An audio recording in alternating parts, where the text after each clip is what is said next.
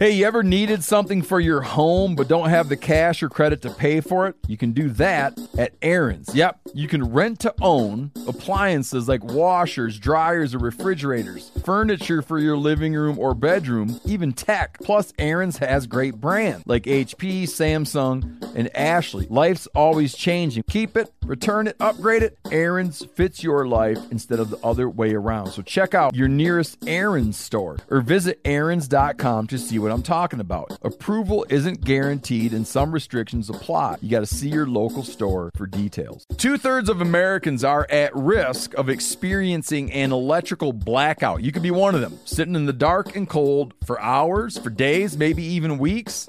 Are you ready to protect your family? You could be with the Patriot Power Solar Generator 2000X.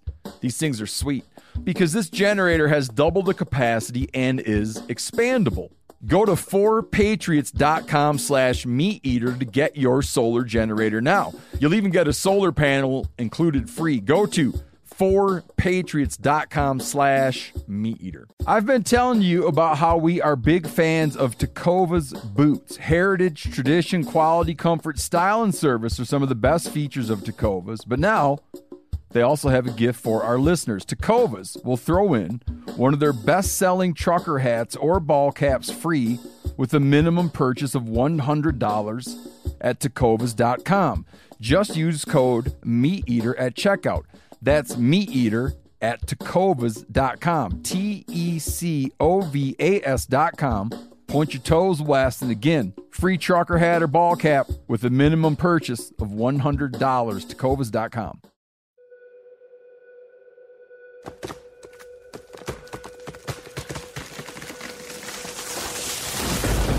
This is the MeatEater podcast coming at you shirtless, severely bug bitten, and in my case, underwearless. We hunt the Meat Eater podcast. You can't predict anything. Presented by First Light. Go farther, stay longer.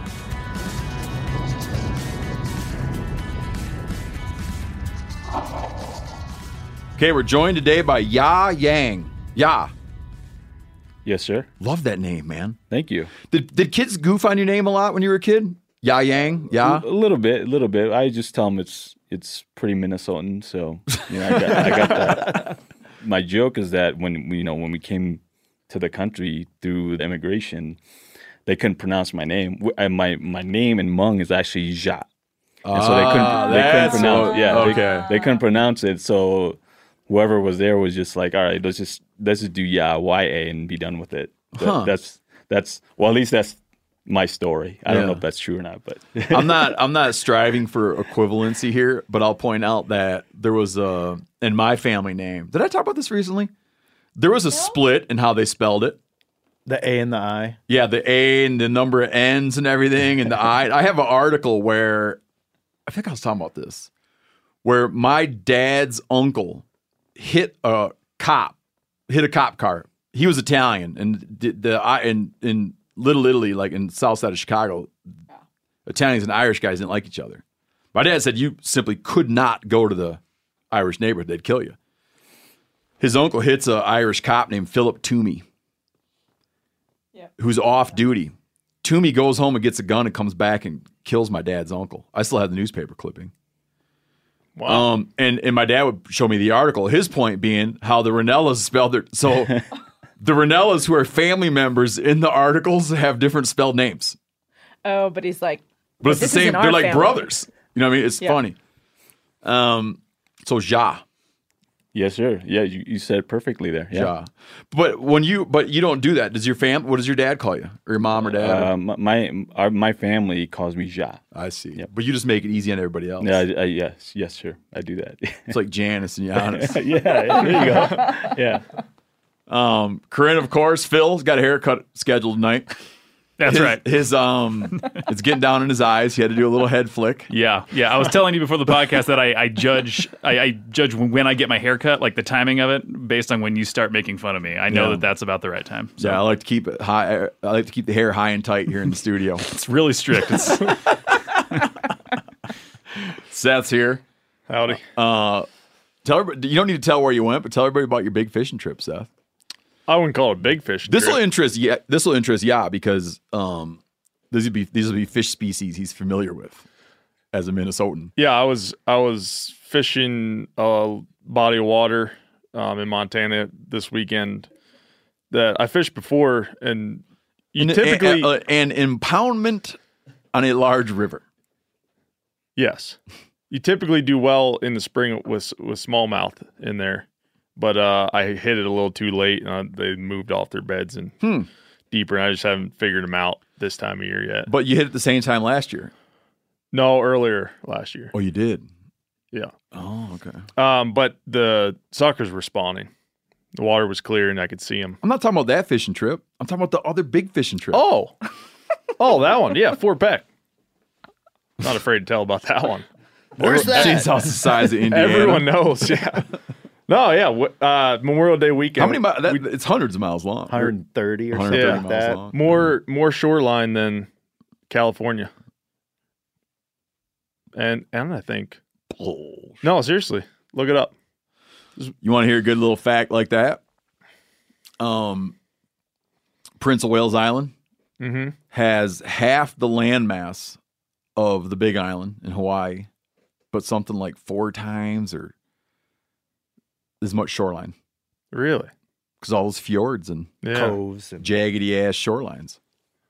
Um, yeah, Fort Peck, amazing fishery. Walleye fishing was tough at first. Um, it's like we'd pick up one or two during the day, but uh, we kind of figured out in the evenings they were sliding up on those hard breaks. Sliding up there. Yeah, just sliding right up there uh, to feed in the evenings. They were going up shallower. We would we would catch them pretty good.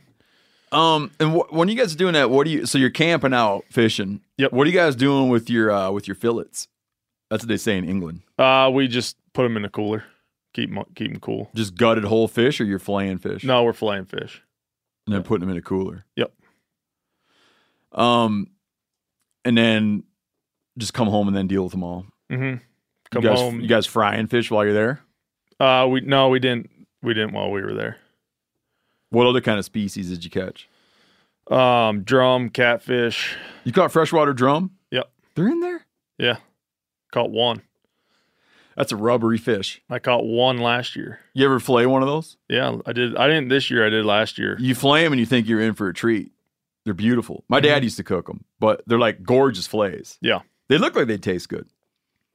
Man. I And fried. they're, they're the like a little springy. It's like they make that noise when you're chewing them. They make the noise that a cheese curd makes. yeah. like you like you generally don't want your fish to go when you're chewing it. Yeah. it squeaks on your teeth, man. yeah, I- where I grew up, there, people were way more interested in the rock in their head than uh, than eating them.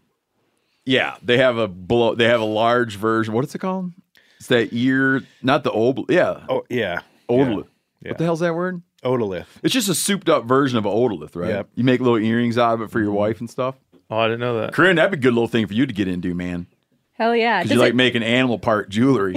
you need to catch yourself a big drum. I think I do. Are are these like those kind of like uh little parts that mimic like orecchiette pasta? Like that like a little thumbprint Yep, like exactly, curve thing? exactly. You find them Yeah. washed up on the beach Yeah. sometimes. Yep, yep, My brother had some because uh, yellow eye rockfish have some big ones, and my brother had some kind of jewelry made for his for his woman, his wife Juanita. Yeah. Nice. One of the many fish called sheephead. Did you did you flay it out? No, I put that one back. Hmm. Um, we caught some pike, What'd you do with those? filleted them, threw some back, but I mean, we caught a lot of pike. What'd you guys do with all the Y bones on your pike? Um, I I actually didn't take any pike fillets. Do you like You have pickled? to ask Rick Hutton. He Rick caught a I think his biggest was thirty five and a quarter. Oh, big old fat gut on that thing. Wow. Yeah, it was big. Does he does he make pickled pike? Um, he typically doesn't, but he I think he's going to try to this year. He took back a bunch. Yeah, you Which ever hear of pickled pike? Yes, I've had that. Because it dissolves the bones out. Yep. That was one of the greatest discoveries I ever made, man. I did- not that I made it. I mean, you know what I'm saying. Ever learned about. Yeah, Uh, when I was a kid, my old man would buy pickled. Um, you know, for Christmas, I don't know why. Like, I don't know where this is a thing. Pickled herring or whatever. Yeah, yeah, yeah. That's Creamed like, yeah, herring or yeah. something for Christmas, like right? The Eastern European. Yep. yep I don't my know how he loves got onto that. But then he learned how to make uh he learned how to make it out of pike. With the sour cream and shit Mm-hmm, or not. And he would make huge jars of that now and then. But you got to get on it. You can't let it linger in your fridge for a long time. As soon as it starts getting cloudy in there.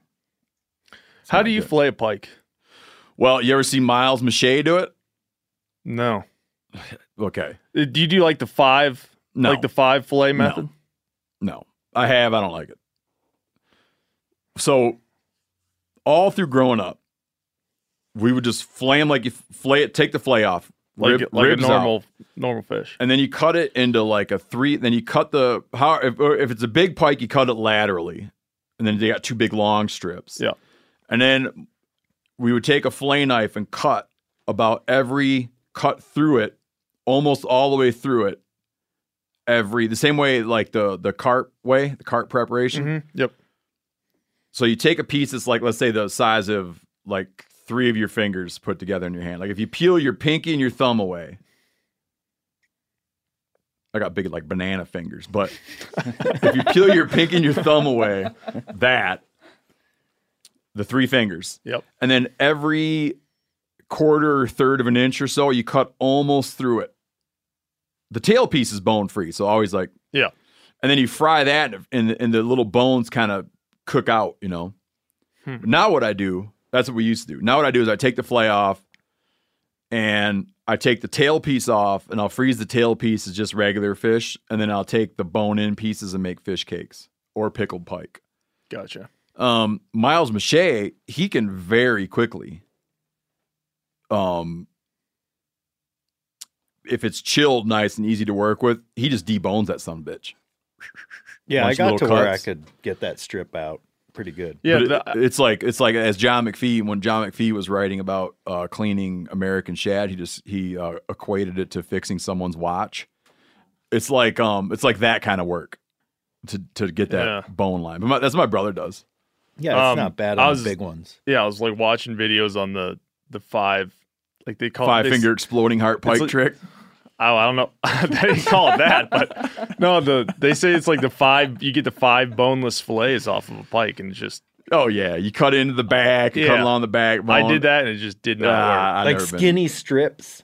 No, it- No, no, it's like you cut, you like lay it on its belly and like go in behind its head and come out. I already don't. you like take it. the tail piece off, the boneless tail piece off. Yeah, This I just lost a dollar bet to Spencer Neuharth because we have the tail piece of a common carp, and I said the tail piece doesn't have Y bones. He says that's not true. They go all the way, and I was like, no, they don't. And we took a tail piece and cut into it six pin, six bones. Like he's got Y bones to the bitter end, but on a pike they peter out Yeah. at the dorsal fin.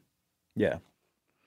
Anyhow, um, we went morel hunt last night, and me and me and my all my kids and Brody and his kids, and uh, we're stomping around for a while, and we finally find some. And my, my little six year old looks, he goes, This is he finds a morel. We find a morel, and he goes, I saw one of those earlier. yeah. And what did he say after that? he said, I thought it was a beehive. I was like, I got to see this morel if it's as big as a beehive. No, I'm not kidding. And earlier he had got tangled up in a little briar patch, and I and he was whining and moaning about being stuck in a briar patch. And I said, "Was it before or after you got stuck in that briar patch?" And he says it was before that. I go back to that briar patch and start kind of backtracking where he came from, and there's a morel sitting. I saw one of those earlier. that's hilarious. I was impressed you oh, found it. so so good.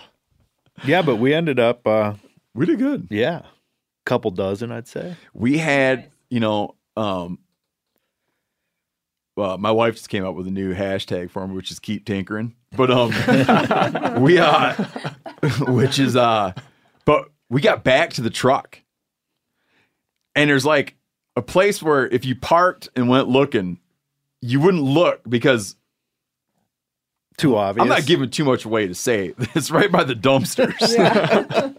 like by the dumpsters. Yeah. It's like it's just too obvious. Like you would never look there. Like you park and you never be it's just like a weird little pocket. And we got done and and then just kind of got checking around the dumpsters, Doubled our take in about 10 minutes. Oh minutes. wow! Nice. What do you the old think? dumpster spot. What you know? What is there like? They grow in tight drifting association. Off? Yeah. I mean, What's some- that? Like what's what kind of matter is found right by the It dumpster? had no, that it had may- all the attributes. They did the, these morels weren't keying in on dumpsters. Oh, okay, It had okay, all the okay, attributes. okay, it was like okay. like we're after the I don't know. I, I think this was more rigid than it is, but uh do you hunt morels, yeah? No, I don't. Do you hunt any kind of wild mushrooms? No. Really? Um. Uh, we used to think it was like there's you know there's different species. So there's Morchella esculenta, which is like uh, translates to like delicious morel or whatever the hell. And we there's like Morchella conicus and all. And I used to think the world is very clean and it's like oh that's a this and that's a that. I might be wrong, but my understanding now is that it's like you can't just run around declaring this morel that and that morel that. Okay. Like- I was like- going to ask you if, uh, like, the ones we're finding, are kind of a light tan. If My they're darker, like in burn areas, do they look? They're cone. Yeah. Then you go to the burns.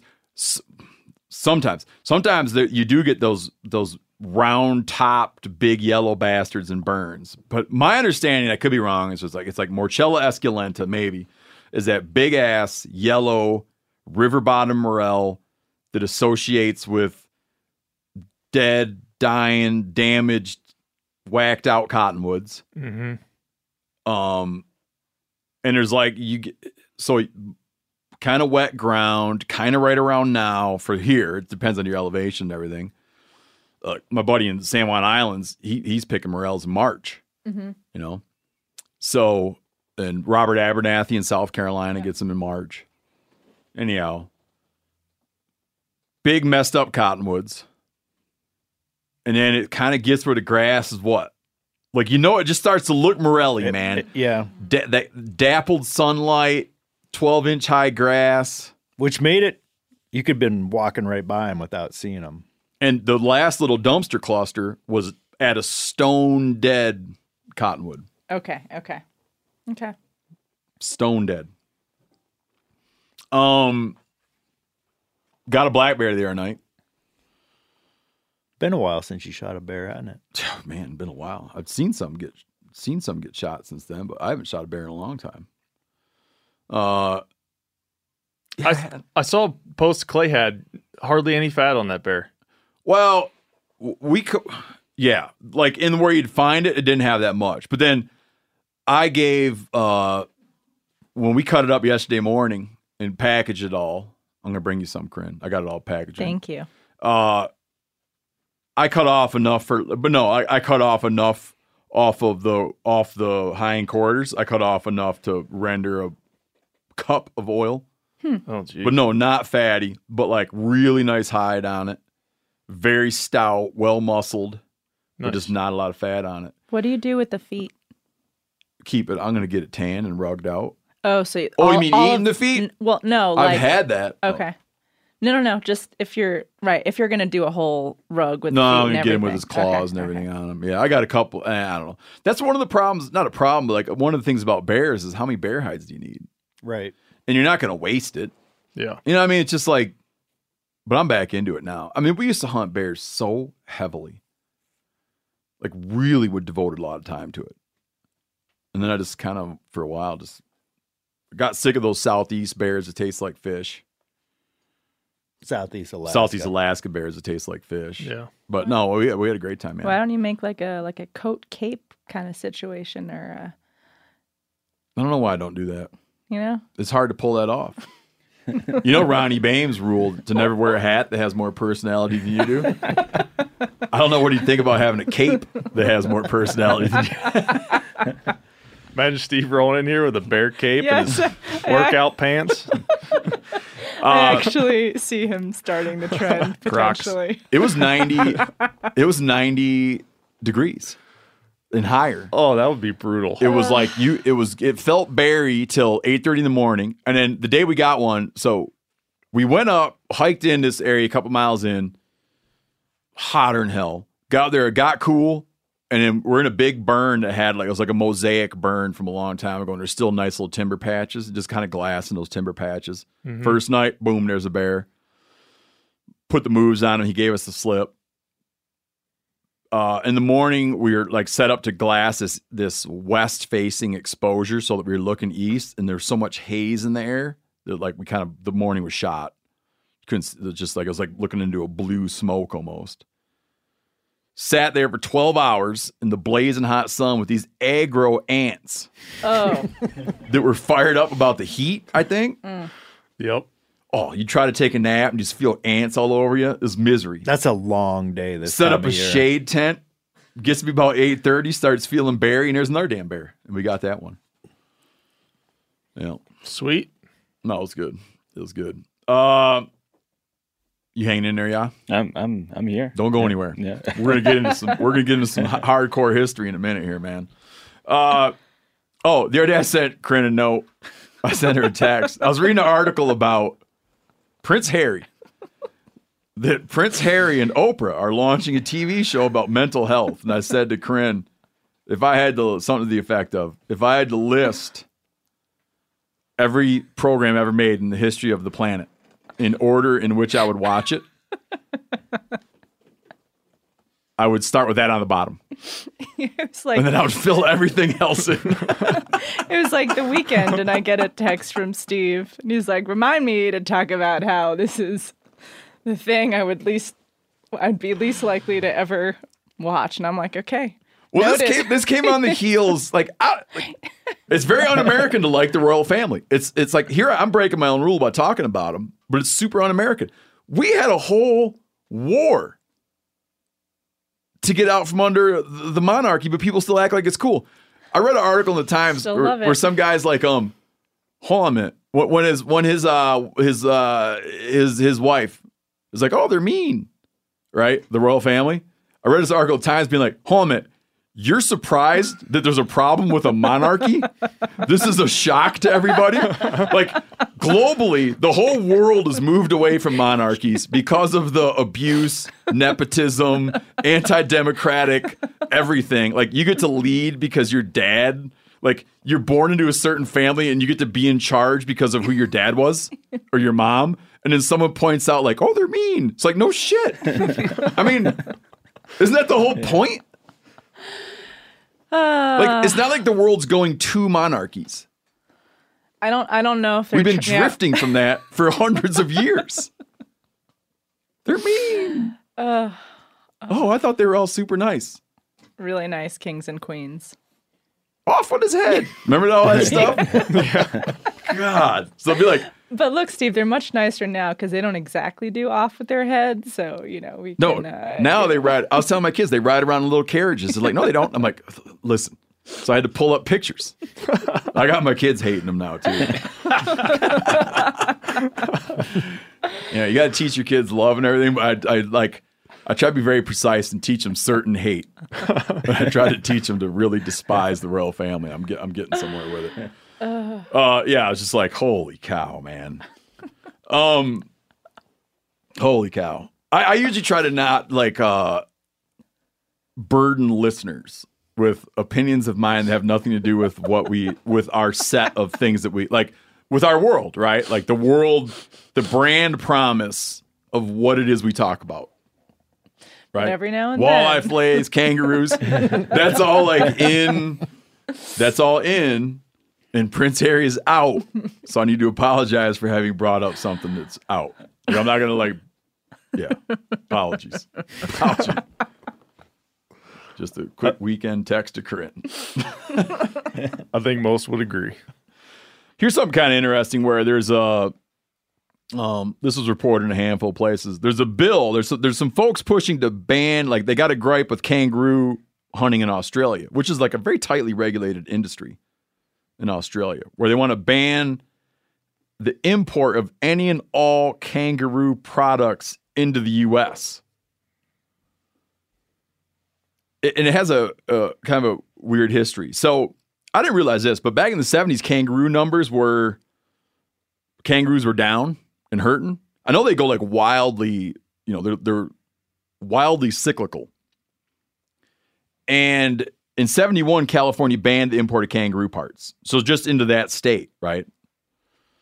Um, and they have a there's a commercial kangaroo industry in Australia. So they have all kinds of there's all kinds of non-native wildlife there that's that's less regulated. They're, they're right now they're trying to exterminate what? How many cats they trying to exterminate? Feral cats. All of them. Two, yeah, they got a goal to shoot off two million cats or something in Australia. Anyways, there's a lot of non-native stuff that's more liberal and, unregulated hunting, but they have a tightly regulated kangaroo industry where it's basically run. It's like they they they harvest it like you would imagine harvesting livestock, but it's a wild animal. So there's market set, and people come in and establish. You have to get you know these commercial licenses. You have to pass tests to become a sharpshooter. Um, and a long time ago, California banned parts. And then the U.S. Fish and Wildlife Service followed suit and banned the import of three commercially shot kangaroo species because they're worried about declining roo populations, even though many Australians felt that that was not a concern.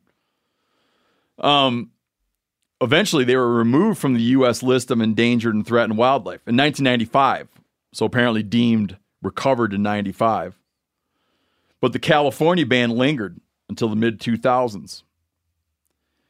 And people didn't pay much attention to it. And then a vegetarian activist group sued Adidas for selling soccer shoes that were using imported kangaroo skins. This got me thinking about when I was a little kid, I wanted a pair of shoes called Roos.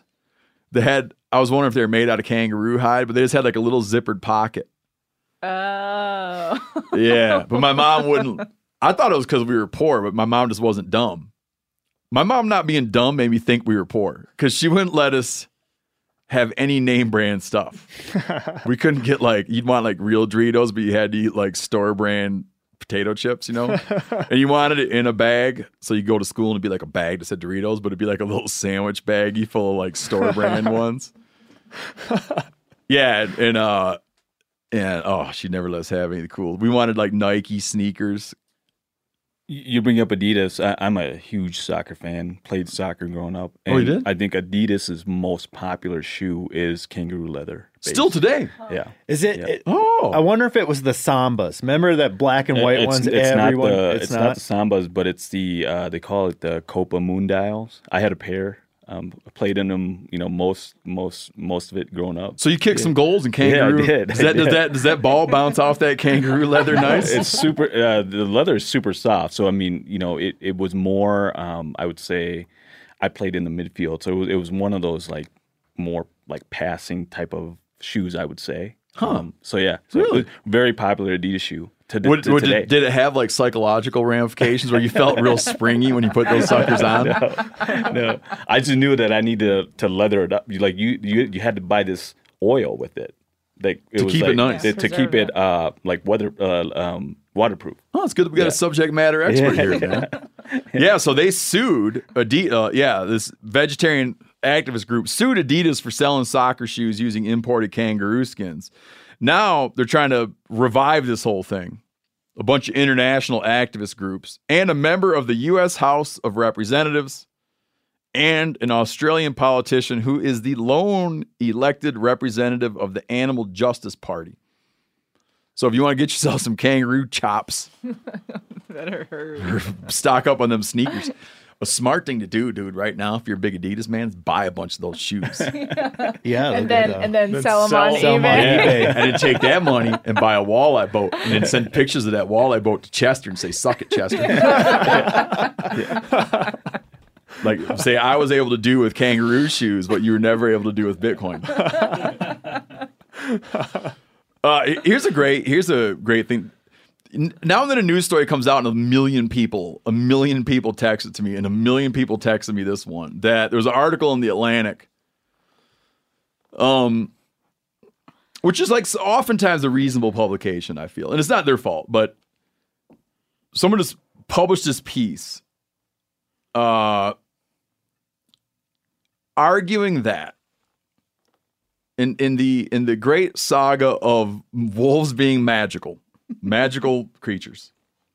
And again, I'm not hacking on wolves. I like wolves. I like seeing them, hearing them, looking at them, everything. Uh, but it's like if you want to stop highway vehicle collisions, you need to get yourself a bunch of wolves.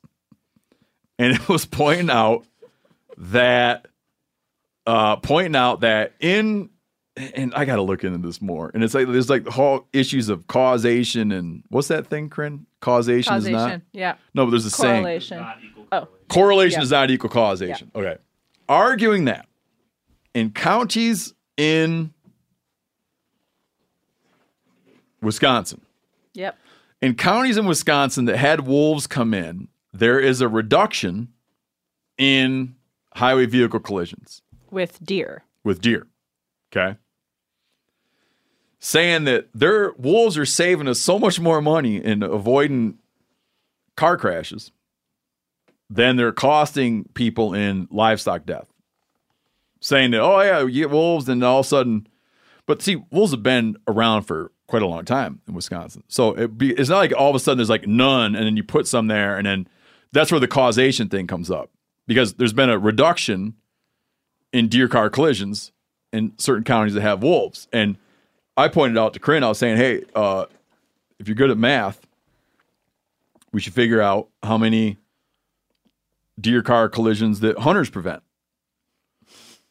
which is imperfect, but it, it, it brings up a point. So you have, just, just for sake of, just set this whole thing up, this is an incredible number. 19,757 Wisconsinites collide with deer every year. That's unbelievable. That's crazy. That's like That's so many, insane. many a night. So let's say 20,000 deer car collisions in Wisconsin every year equals, this has surprised me too, how few deaths. That leads to 477 human injuries and only eight deaths. And I think six of those were motorcyclists. Hmm. So you imagine like the percentage of vehicles on the road compared to like, you know what I'm saying? Like what percentage of highway passengers are in a vehicle versus on a motorcycle, which is like Mhm. overwhelmingly vehicle, car. Yep. Um, that makes it seem like uh, I did, we could pull those numbers too. But the fact that eight, that six of eight fatalities are dudes hitting them on motorcycles is pretty crazy. That is crazy. It makes you think that like that's another thing in your head when you're riding a motorcycle. So, if a wolf kills 20 deer per year, wolves in Wisconsin are probably killing about 24,200 deer a year. Hunters, and they're saying that these wolves can lead to a 24% reduction in deer car collisions. And I brought up to Corinne how many how many deer car collisions do hunters pre- prevent? Because wolves kill in Wisconsin about 24,000 deer. Hunters kill 188,000, basically round up. Hunters kill 189,000 deer in Wisconsin last year. That's a ton of deer. Yep. Wisconsinites killed 189,000 deer. So that would be the real article I was pointing out. the real article would be holy cow, do hunters prevent a lot of death? Yep. And then when you go hunting, people be like, why do you hunt? And I'd be like, well, I, I mean, Saving lives. saving lives, saving American lives on the highway. Hunters should get a discount on their car insurance. Yeah. but then Corinne was like looking into this more and pointed out that pointed out to me that they were saying the the effects of wolves on saving human lives on the highway is beyond the deer they actually kill. But it says that wolves, unlike people, I don't, I don't, this one I don't get. Wolves create like a landscape of fear, which we had a podcast episode named "Landscape Yep. of Fear." Wolves create a landscape of fear and move deer away from heavily trafficked areas. But if you look at a map of where deer car collisions occur, they occur along the interstate system. So they're sort of saying that wolves like to hunt the interstate. Wolves are out on the on, on the interstate hunting deer and push them away from the interstate into the remote areas where the wolves don't want to go. Kind of? Am I getting this Kinda, right? Maybe. I mean, I think it gets complicated. I went down a research hole, so I think we'll have to come back to this. But Steve, your I your thought was that um, that most of the deer car uh, collisions happen in urban areas. Yeah, most of them are occurring Right.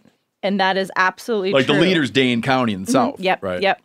Um, and the top three are, I mean, Dane is half a million people. Uh, Waukesha, if that's the way the right way to pronounce, about four hundred thousand, and then Washington County is 136 uh, hundred thousand, and this is all data from 2019. So those are all urban counties, and they have about seven to 800 deer crashes per year from 2019.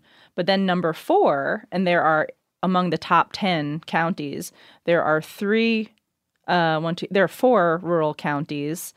Um, but number four, with a population of about 41,000 people, Shawano County had 725 deer car collisions. So there are a couple of data points in here that, uh, you know, kind of poke holes or not poke holes, but um, it gets a little complicated here because there are some really low population rural areas They have a lot of car yeah, crashes. with a lot of car crashes. But what they're but here, here's the other thing is you got to look at you could look at population, but that doesn't attest to highway traffic sure. on Mhm. interstate system.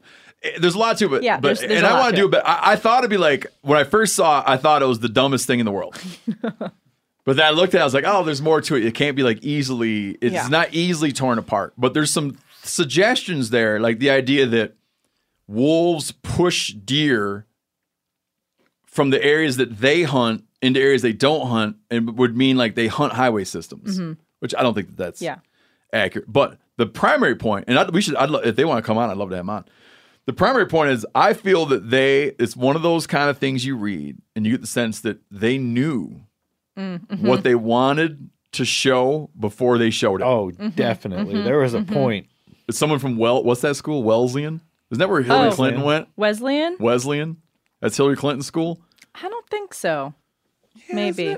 This list of counties also doesn't say where, like, if there's wolves there or not, which seems like, Right. you know, an appropriate. Here's a direct quote from No, the. she went to Wellesley, the all women's college. Oh, okay. Yeah. Here's a direct quote from the from the person. Most of their influence arises through dread, not death. Their very presence creates a landscape of fear. Um, it's weird that people want deer to be so afraid. Their very presence creates a landscape. It's like people like want deer to be afraid. Creates a landscape of fear which pushes deer away from roads and other heavily prowled areas. This makes tremendous sense, Zanette said. Actually, Zanette is a, I think she's a biologist who was commenting, Commenting in this on article, but wasn't actually the person who uh, conducted the the study. I mean, I think there was a fair amount of doubt or just wanting to see causation, wanting to see this study replicated, because right now the conclusions are, you know, Hazy. yeah, But uh, wh- when Corinne and I talked about this morning, we are talking about it's more about um, it's more about sociology than ecology because it's more about like what we want to see. yeah, And if you have a heavily pro wolf bias, you'll be like all of a sudden acting like you care about highway vehicle collisions. Do you know what I mean? If this was coming from, if this article, and I don't know enough about the person, if the article was coming from someone, like let's say the the the government is like tasked someone to be like, what can we do about highway, uh, you know, vehicle deer collisions, right?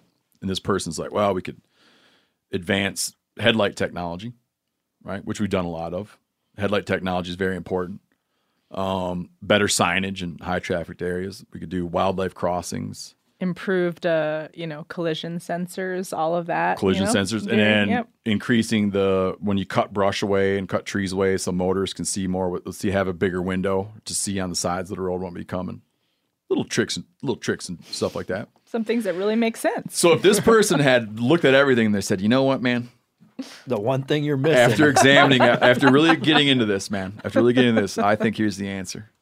We bring a bunch of wolves to Madison and turn them loose. You'll see, we'll put an end to deer car crashes. Like, then I'd be like, tell me more. But that's not where it's coming from.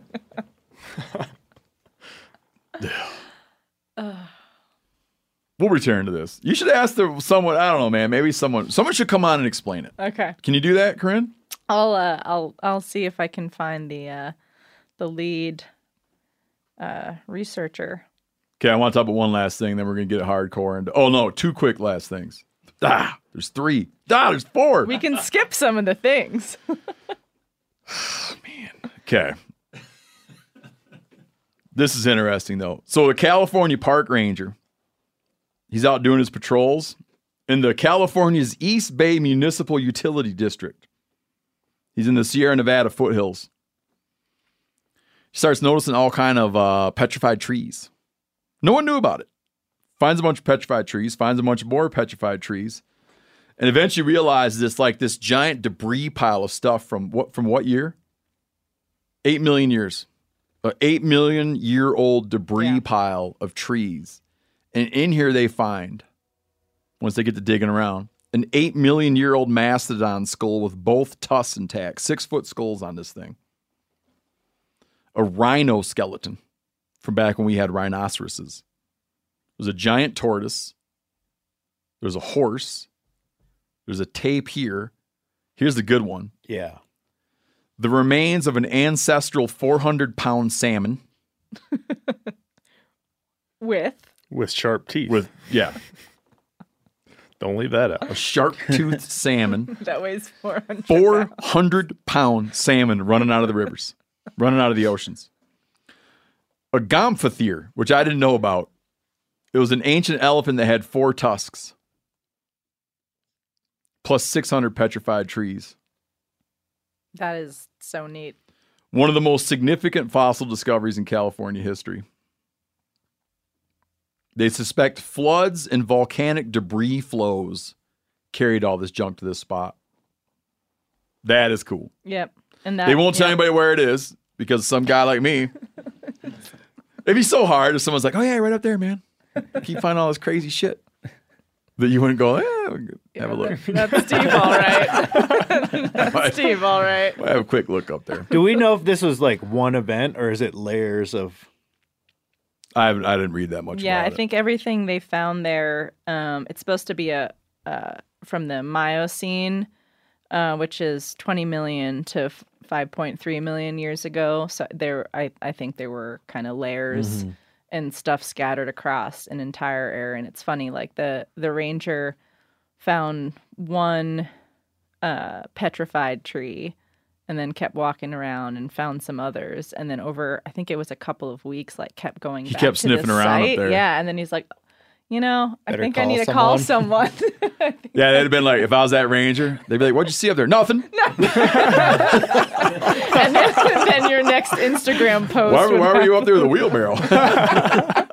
your next instagram post might have some tusk in the back yeah, nothing. Why? Um, no, that's great, no man. you wouldn't do that That's great. Uh, that, that's that's a cool find. You know the thing, I, when you think about all the cool animals you hear a long time ago, I like to imagine, like we're not gonna be around forever. Like just whatever. I mean, when you get into talking about geologic time, right? A, a disease event, whatever the hell, Yeah. will destroy ourselves. Like no species gets to be here forever. except the cockroach Cockroaches. if you could come here, like fast instead of going back in time like i'm like oh i want to go back in time to see all that crazy stuff. If you could go in time and go like i'm gonna come back to the earth in a billion years there'd be a bunch of crazy shit running around. Oh yeah. Yeah And what do you think we'd look like? like dudes with four tusks? I don't know. Oh it'd be interesting.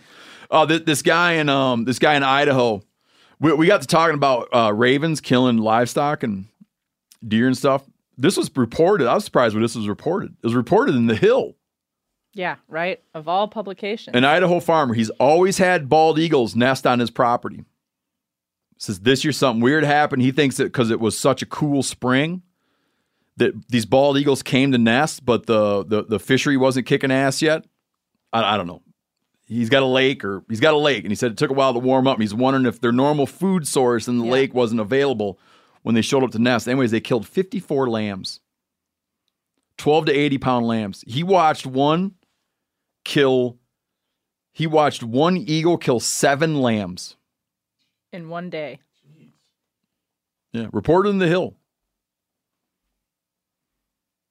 Last little note here. Uh hunters in West Virginia are mourning the loss of one of their hunting spots. They rolled what's this place called? New River Gorge National Park. Yep. Used, used to be New River Gorge, uh, whatever preserve. It was preserve. National, yeah. They horked 7,000 acres of land out of the core of this thing to make a national park. So 7,000 acres in in the heart of the gorge, which is very rough terrain. Locals say it was some of the area's best hunting grounds. Um, they rolled that out. There's still 65,000 acres that you can hunt. They removed 7,000 and then gave a little bonus where they added about 370 acres of newly opened hunting lands. But yeah, stole seven Park Service. I don't want to say stole. That's strong language. I just hate to see like I hate to see that kind of thing happen. I mean, if it's already good and protected as scenic river, wilderness area, whatever, I hate to see it be that they lay in this like you can't hunt it. Like I like to see ground protected from industrial exploitation and development, but it's a bummer to see that to get it pulled. Has anyone ever been to that area? I've, I've been there. Yeah. Have you? Yeah, New haven't. River's got great smallmouth fishing. Hmm. Really? Mm-hmm. Yeah, and you know it's fairly close to a lot of pretty big metro metropolitan areas. So, you know, I'm sure visits at this place will be, you know, th- there'll be a lot of people going. But uh, yeah, it's a bummer that land got because because I believe they're promised that they could always Yeah. under That was part of the deal. previous designation, and then they uh, changed their tune. Our newest national park. How how up in arms are people about it? By are like locals that hunted it? Well, I'm not. I mean, I can't. I mean, I didn't live near there enough to to know how, how upset people are, but you got to imagine that. You know, you get your hunt, your quote, your hunting spot taken away. You're not going to be too pleased. You know, um, we when I was living in New York, we used to float the Upper Delaware near Callicoon, and that had gone under Wild and Scenic River designation. Man, you saw a lot of signs up and down the river. People pissed about it. because the regulation, like use regulations, changed. Yeah, people were pissed about Yeah. it. Um, and this thing became under as a national river under park protection in '78, and people were assured you could hunt the entire property. Mm-hmm. But then it uh, then they just lost ten percent prohibited. Yeah, I mean, I'd imagine some hunters are really kind of pissed about it, um, based on just some of the articles I've read. But you know, I guess some of the other locals are are, uh, you know, excited about potential uh, economic prosperity Sure. it might bring to the area. I mean, it's I guess it'll put West Virginia on the map a bit more. So I guess it depends on what your priority is. Oh yeah, if you're like a hunt- running a canoe livery, Yep. you're probably excited as all get out. Yep. All those non-outdoors out, you know, all those non-true outdoors folks, Steve. hikers and bikers, hikers and bikers are all fired up. Uh, last little thing here we'll touch off on because I, I, I want to touch off on it's just because it's from my home state of Michigan. Like, there's got to be. I need to know more to the story. So, ma- what what is written here is a and this. Come on, Corinne, a massive fish poaching. Well, I don't know. Look at all those laid out. 80, 80 They broke up. you know, bags of, you know, Yeah, freezer but size. But I know it's. I need to hear more. There's got to be more to the story. Okay. If you want to find a good guest, get this guy on. I'm guessing he doesn't feel like talking about it. but Corinne's massive fish poaching operation. I don't know what happened. Huron County, two guys fined $8,500 combined for, quote, poaching hundreds of walleye, panfish, and perch. By panfish, I'm with the bluegills? Because perch are like a panfish. I don't know. Either way, bunch of fish. This guy's fr- freezer got raided. And then a game warden, this is a weird thing.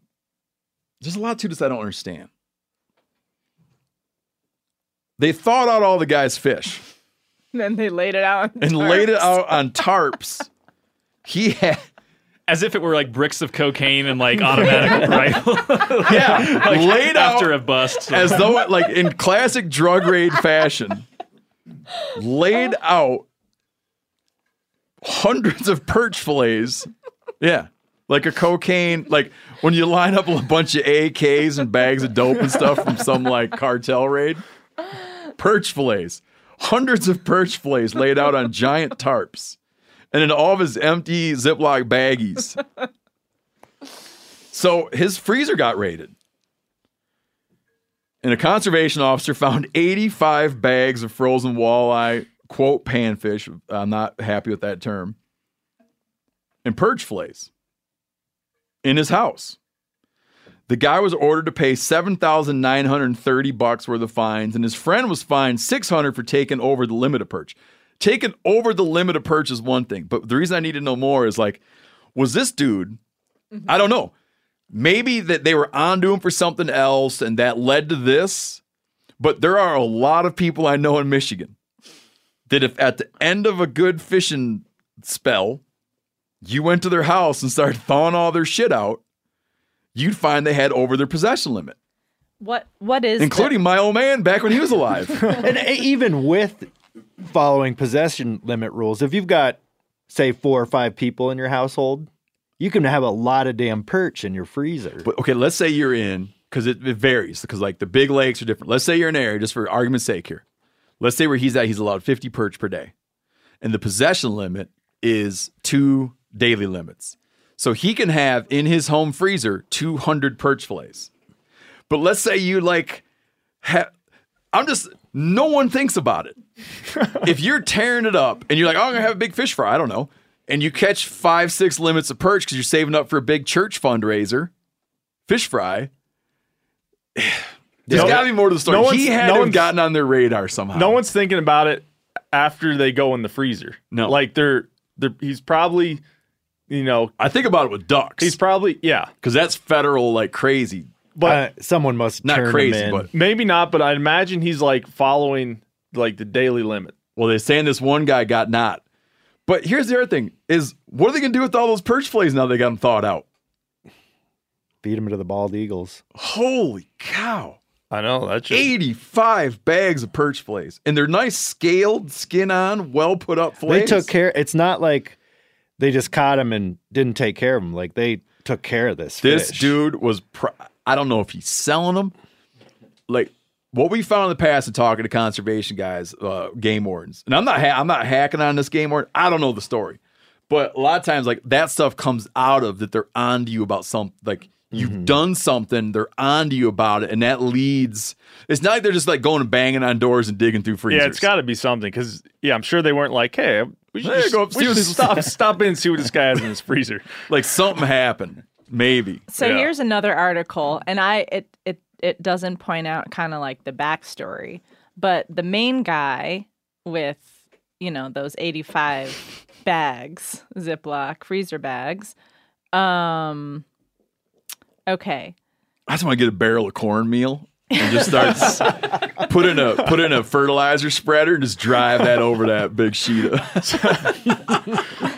Some Tony C's. fifty-five gallon drum of hot oil. Here, this guy Anyways, go ahead, had he had 35 walleye. The daily limit is eight. Hum it. In what? In his freezer? Yeah, among Okay. the you know within the 85 Okay. taken that day, uh, 85 bags taken that day, 35 walleye. The daily limit is eight, and anglers may possess an additional two days limit of walleye as long as they're processed, with a total possession limit of 24. Hmm. That's a lot of walleye. You're Okay. allowed to have a lot of walleye in your freezer. Yeah.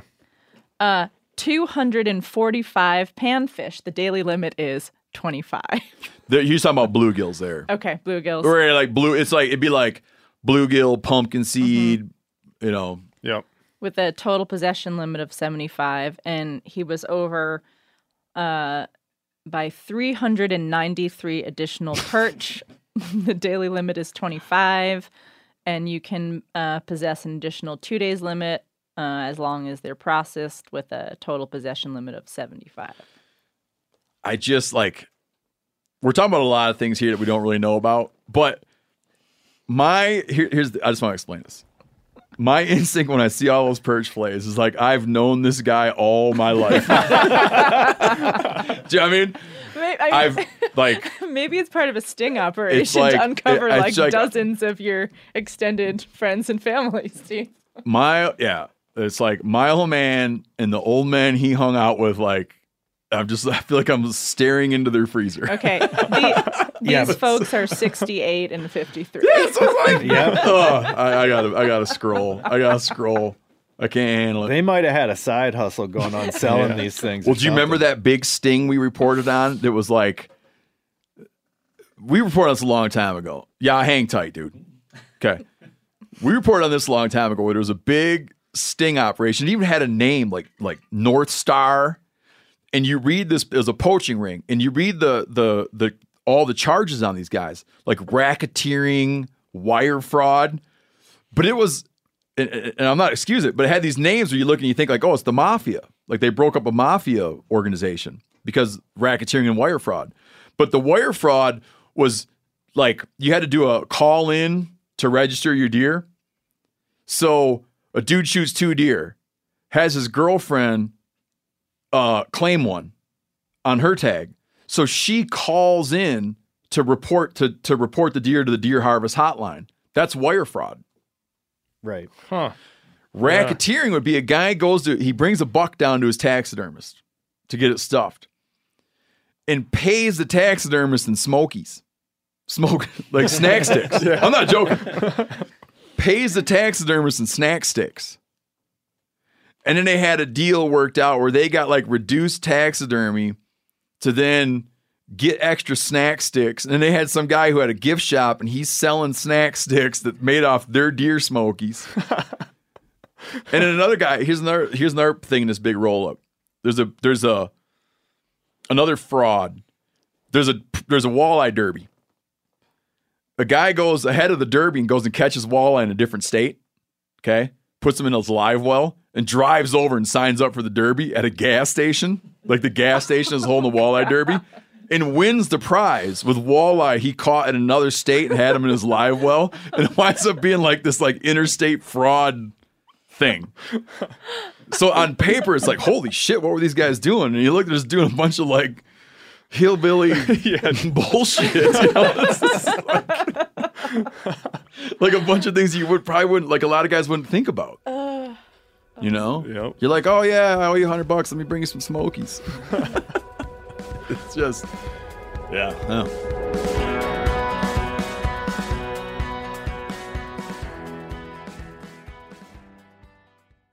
Hey, everybody, I'm talking here about Montana Knife Company from our very own state of Montana. This company was founded by one of the most experienced master bladesmiths in the world, Josh Smith, who, over recent months, I've become friends with. And my God, have I learned a lot about knives from this guy. Just a phenomenal hometown company that makes world renowned knives. Josh has been making knives for 30 years. You get one of these knives up and open it, it is sharp like something that came from outer space. And here's the deal they make knives that can be sharpened. You can work on these knives. If you don't want to work on them, you send it to them and they'll work on it. They'll get it sharp. Phenomenal hunting knives. If you want to see them in action, we just did, uh, me and uh, John Hayes, the taxidermist, just did a video about how to properly skin a black bear. Um, watch that video, and in that video, you'll see Montana Knife Company knives in action. MKC products usually sell out in minutes of being released, which is true. But now, for the first time, they're dabbling with having knives in stock on their site. So, right now, you can grab yourself a Blackfoot 2.0 or the Ultralight Speed Goat. Use code MeatEater, and you get 10% off your first order. Montana Knife Company, working knives for working people, 10% off with the code MeatEater. That's a good deal. OnX Hunt is always striving to help make hunters more successful in the field each season. This hunting season, they will have a bunch of new features to help you on your next hunt. These features include new aerial imagery options like leaf off, recent imagery updated every two weeks with historic look back, and imagery on demand. On top of that, OnX is reinventing the trail camera market by syncing your Hunt app with multiple cell camera manufacturers and helping organize and analyze your photos. You can also now view your maps in Dash when driving to your next hunting location. These are just a few of the many updates OnX has for this hunting season. Try OnX Hunt free for seven days or go to onxmaps.com slash hunt and use code MeatEater for 20% off your new OnX Hunt membership. Ladies and gentlemen, this is the app I use most. I love it. I cannot picture life without it. Use code MeatEater for 20% off on your new OnX Hunt membership.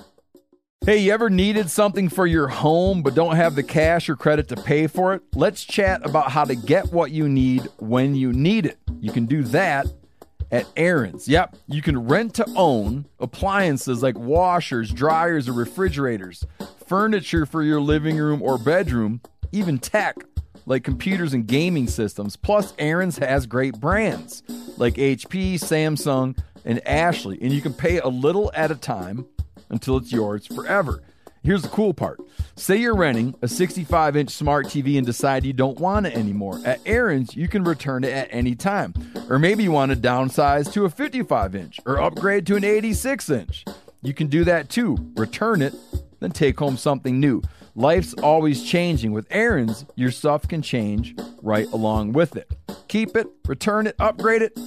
Aaron's fits your life instead of the other way around. So check out your nearest Aaron's store or visit Aaron's.com to see what I'm talking about. Approval isn't guaranteed and some restrictions apply. You got to see your local store for details. All right, yeah. How do you want to start? Hmong. Your Hmong. Yes, sir. H M O N G. Let's start from the beginning. Okay. Who are who are the Hmong? So the Or no, the, tell me where you're from first. We already Uh, established that. Uh, I'm I'm in the uh, Twin Cities, Minneapolis area. Okay. Um, um, I live in Blaine, which is a, um, a city right outside of right outside of Minneapolis. And you're a hunter. Uh, newly hunter, yeah, yeah, new hunter. yeah, And you're Hmong. yes. And you were born in. Uh, I was born in Laos. Okay. Yep. Walk us through who the Hmong were and how how So the Hmong are uh, an ethnic minority group originally from the southern parts of China, and they uh, at some point were fighting with the Chinese because the Chinese wanted them to basically become Chinese, and a lot of the Hmong were like, "No, we're um, they're a, a nomadic tribe. They they have their own language, they have their own religion. We did not want to be Chinese." And so they were driven south into the Southeast Asian area, so Vietnam, uh, Laos, Cambodia. And that's where, if you, as a person here in the US, if you meet a Hmong person, they're from Southeast Asia, essentially. And a lot of us have the same story is we were here because um, of our involvement in uh, the Vietnam War, more specifically, the secret war in Laos. what uh I have probably the same level of exposure um to Hmong culture is as a lot of people that hunt where I it's like I just know have always known very loosely that there's a lot of Hmong in the US kind of had something to do with the Vietnam War Mhm. and they like to hunt a lot. Mm-hmm. And that's about it. That's, that- that's accurate. That's accurate. Yeah. So, uh, but, but break down like how how the Hmong got tangled up with the with the U.S. Like how they became on the U.S. radar. Yeah. So back in the uh, 50s and 60s, when um, it was it was around the spread of communism um, in in that area. So the the idea was we had to stop the spread of communism um, in in that region. So you had um, North Viet- Vietnam, which um, was then um, uh, uh, trying to take over the country. You have the, the communist forces. So I'm not trying to talk about one particular group, but it was it was around the essentially stopping communism. And so the reason why it's called the secret war in Laos is like the you know the U.S. were not supposed to be be there, It- and they were uh, there to be advisors um, in that region to use and um, advised the like the local governments there to fight against the spread of communism. Yeah, because didn't um like portions of the Ho Chi Minh Ho Chi Minh Trail came through Laos, right? Yeah, uh, basically most of it did. Uh, it was that's was essentially what it was. It was a a, a supply line, and it w- occupied the eastern parts of Laos. My uh, former neighbor at our fish shack in Alaska was a door gunner on a helicopter yeah. in Vietnam, and he now talks about it freely, but for a long time did not. Yep. He spent he's he spent his entire tour based in Vietnam, but he said all their stuff was in Laos, Mm-hmm. dropping people off, picking them up, uh, hitting hitting uh, transportation lines, all in Laos. Yeah, but and early in uh, in in 1961, uh, early 60s, it was um, the they got the the authorization from at that time JFK, who said yes, look into uh, working with some of the ethnic minority group in that area to help with like stopping the spread. And really, where Hmong people came in, were they knew the terrain. Hmong people throughout history have um, they were actually fighting even before the Vietnam War. They they actually oddly enough they were fighting with the French because you'd been in Vietnam, and I don't know if you remember the kind of like the French colonization, the, Oh, yeah, influence, the influence there. And um, oddly enough, they'd always been fighting to, for their freedom. Um, if, if if you look at some of the some of his uh, the the publications, they they've always wanted to kind of be left alone. We we want to be our own people, and we were we were fighting against evil forces. Is is kind of like what they would say. Is, And in their mind, the the the outside communist influence was more of a threat to them than anything else. Correct. to their autonomy. Correct. Right. So that's how they got involved, and they were essentially used to uh, because they could just get places quicker. Right. You know, um, the the only thing that they didn't have were they didn't have firearms. Um, you know, which which um, eventually came from working with the CIA. Yeah. What did the Hmong traditionally hunt with? They have like these crossbows, so it's like a wooden stock, and then um, like the the cross would be um, like a, a it, it could be wood or it was like it could be bamboo. Um, and then they use for the strings they for, for the strings they use um, uh, like a, a material called hemp. I don't know if you guys have heard of that, Yeah, yeah. but it's like a fabric, um, and they use hemp and uh, like hemp they use for like clothing as well. And so you know that thing doesn't shoot really far, right? And so um, it was like mostly for small game, birds. Um, my my dad's and my grandfather owned one. If you had a blacksmith um, in the village who could like forge parts, um, you built your own flint stock. I know you guys had an episode about flint stocks Yep. up a while ago, and Well, you, flintlock. Yeah. yeah, oh flintlock, Yep, right? yep. Um, you know, you it would be made out of wood, and then you had had had different parts, and then they cooked up their own ammunition. And I, and I learned this recently too: is they went and got bat dung from the caves and used that to like reduce it to some liquid, and then cooked it up with hemp as well. And my dad said he doesn't know like the exact process. They were able to make gunpowder. Yeah, they were Yeah, we've talked about um, on here. We talked about the process by which Boone and other frontiersmen would make, and they would say thing. They'd go to caves for the Oh, guano, okay, okay, yeah. and then somehow they would use. Uh, you had to have yeah. They'd get saltpeter, um, the hell, like ash. It took ash, willow ash, your own piss. They'd wet the thing yeah. down with piss, and then they used um, saltpeter, bat guano. Ah, I can't remember. Anyways, seems like a way to wind up with a product that wasn't entirely consistent. And I, I knew I knew that because uh, we we had a, a very um, prominent member in our clan who recently passed away, and I'd learned that he he had been badly burned because he was cooking up his own his really? ammo. And then what? Uh, we recently covered a story or t- discussed a story in Taiwan where the Taiwanese government is passing anti-hunting regulations that are impacting indigenous Taiwanese. You know, talk about the indigenous Taiwanese still there hunting with homemade guns, Mm. and they want to switch to modern guns, and people don't want them to switch to modern guns, and they're pointing out the danger, the danger to them of hunting with homemade firearms, and they want to have something safer Yep. but they don't want they're they're afraid of the efficacy that would come from and so there's a desire to keep them hunting with with homemade Sure. weapons Yep. but then the americans give them like Yeah. Um, my my dad said his first his first gun was an M1 carbine, so thirty is like a thirty cal. uh-huh Um, um, you know, I, I recently I just kind of really gotten into hunting, and so you know, I, again, I'm going back and kind of just learning about the first guns that they came they came across. You What know, year was your dad born? Uh, 52.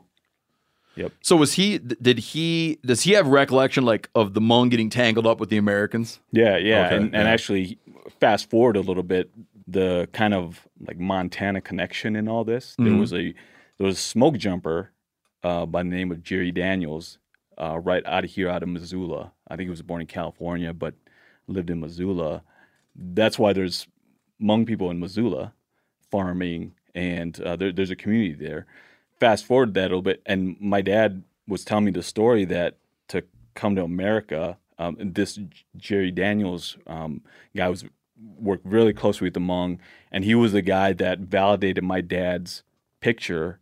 Oh, and said, really? hey, yes, you were in fact a soldier, and and you know because it was Because he was a special forces yeah, soldier. Well, he, yeah. So my um, a, a, well, everybody was. The, No, I mean the guy that the the guy that Oh, was yeah, instru- yeah, the guy that was instrumental in bringing yes. Hmong to the. Yes. You know, when I lived in Missoula for I lived there for quite a few years. Um, the farmers market there is just dominated Yes. by Hmong truck farmers. Mhm. You know, Yeah, The other day I was with my buddy. I was with my buddy Clay, and I was showing him around there.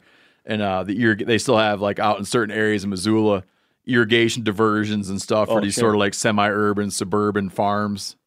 And, Yeah. and wear the traditional hats. And, my my neighbor turns out um, B and Shang are from Missoula. They- What's his name? B.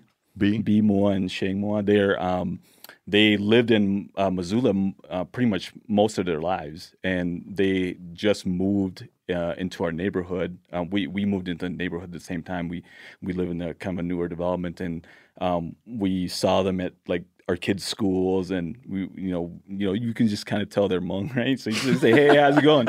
Yeah, and then so if you're a Hmong dude and you see a Hmong dude you don't know at a non-Hmong function, you just go hi.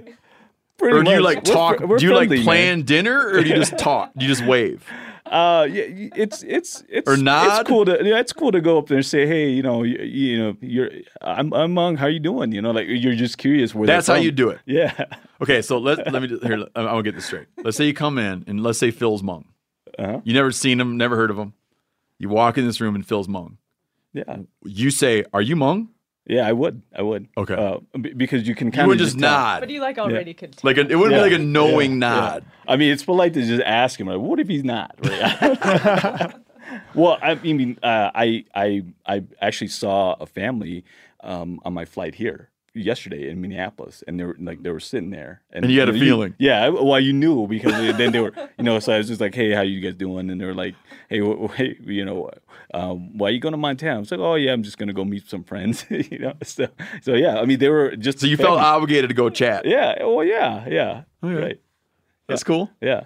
Uh, okay, I want to get back to Asia for a minute, your Yeah, famous history, but then I want to. We got to move into um, stereotypes about Hmong hunters, Okay, Yep. and I'll tell you a whole bunch of them. Okay, okay, yeah, yeah. Uh, the in, in hunting land, in hunting world, there's two groups that everyone knows. They're just the worst on the planet. They're so everything. Everybody about them.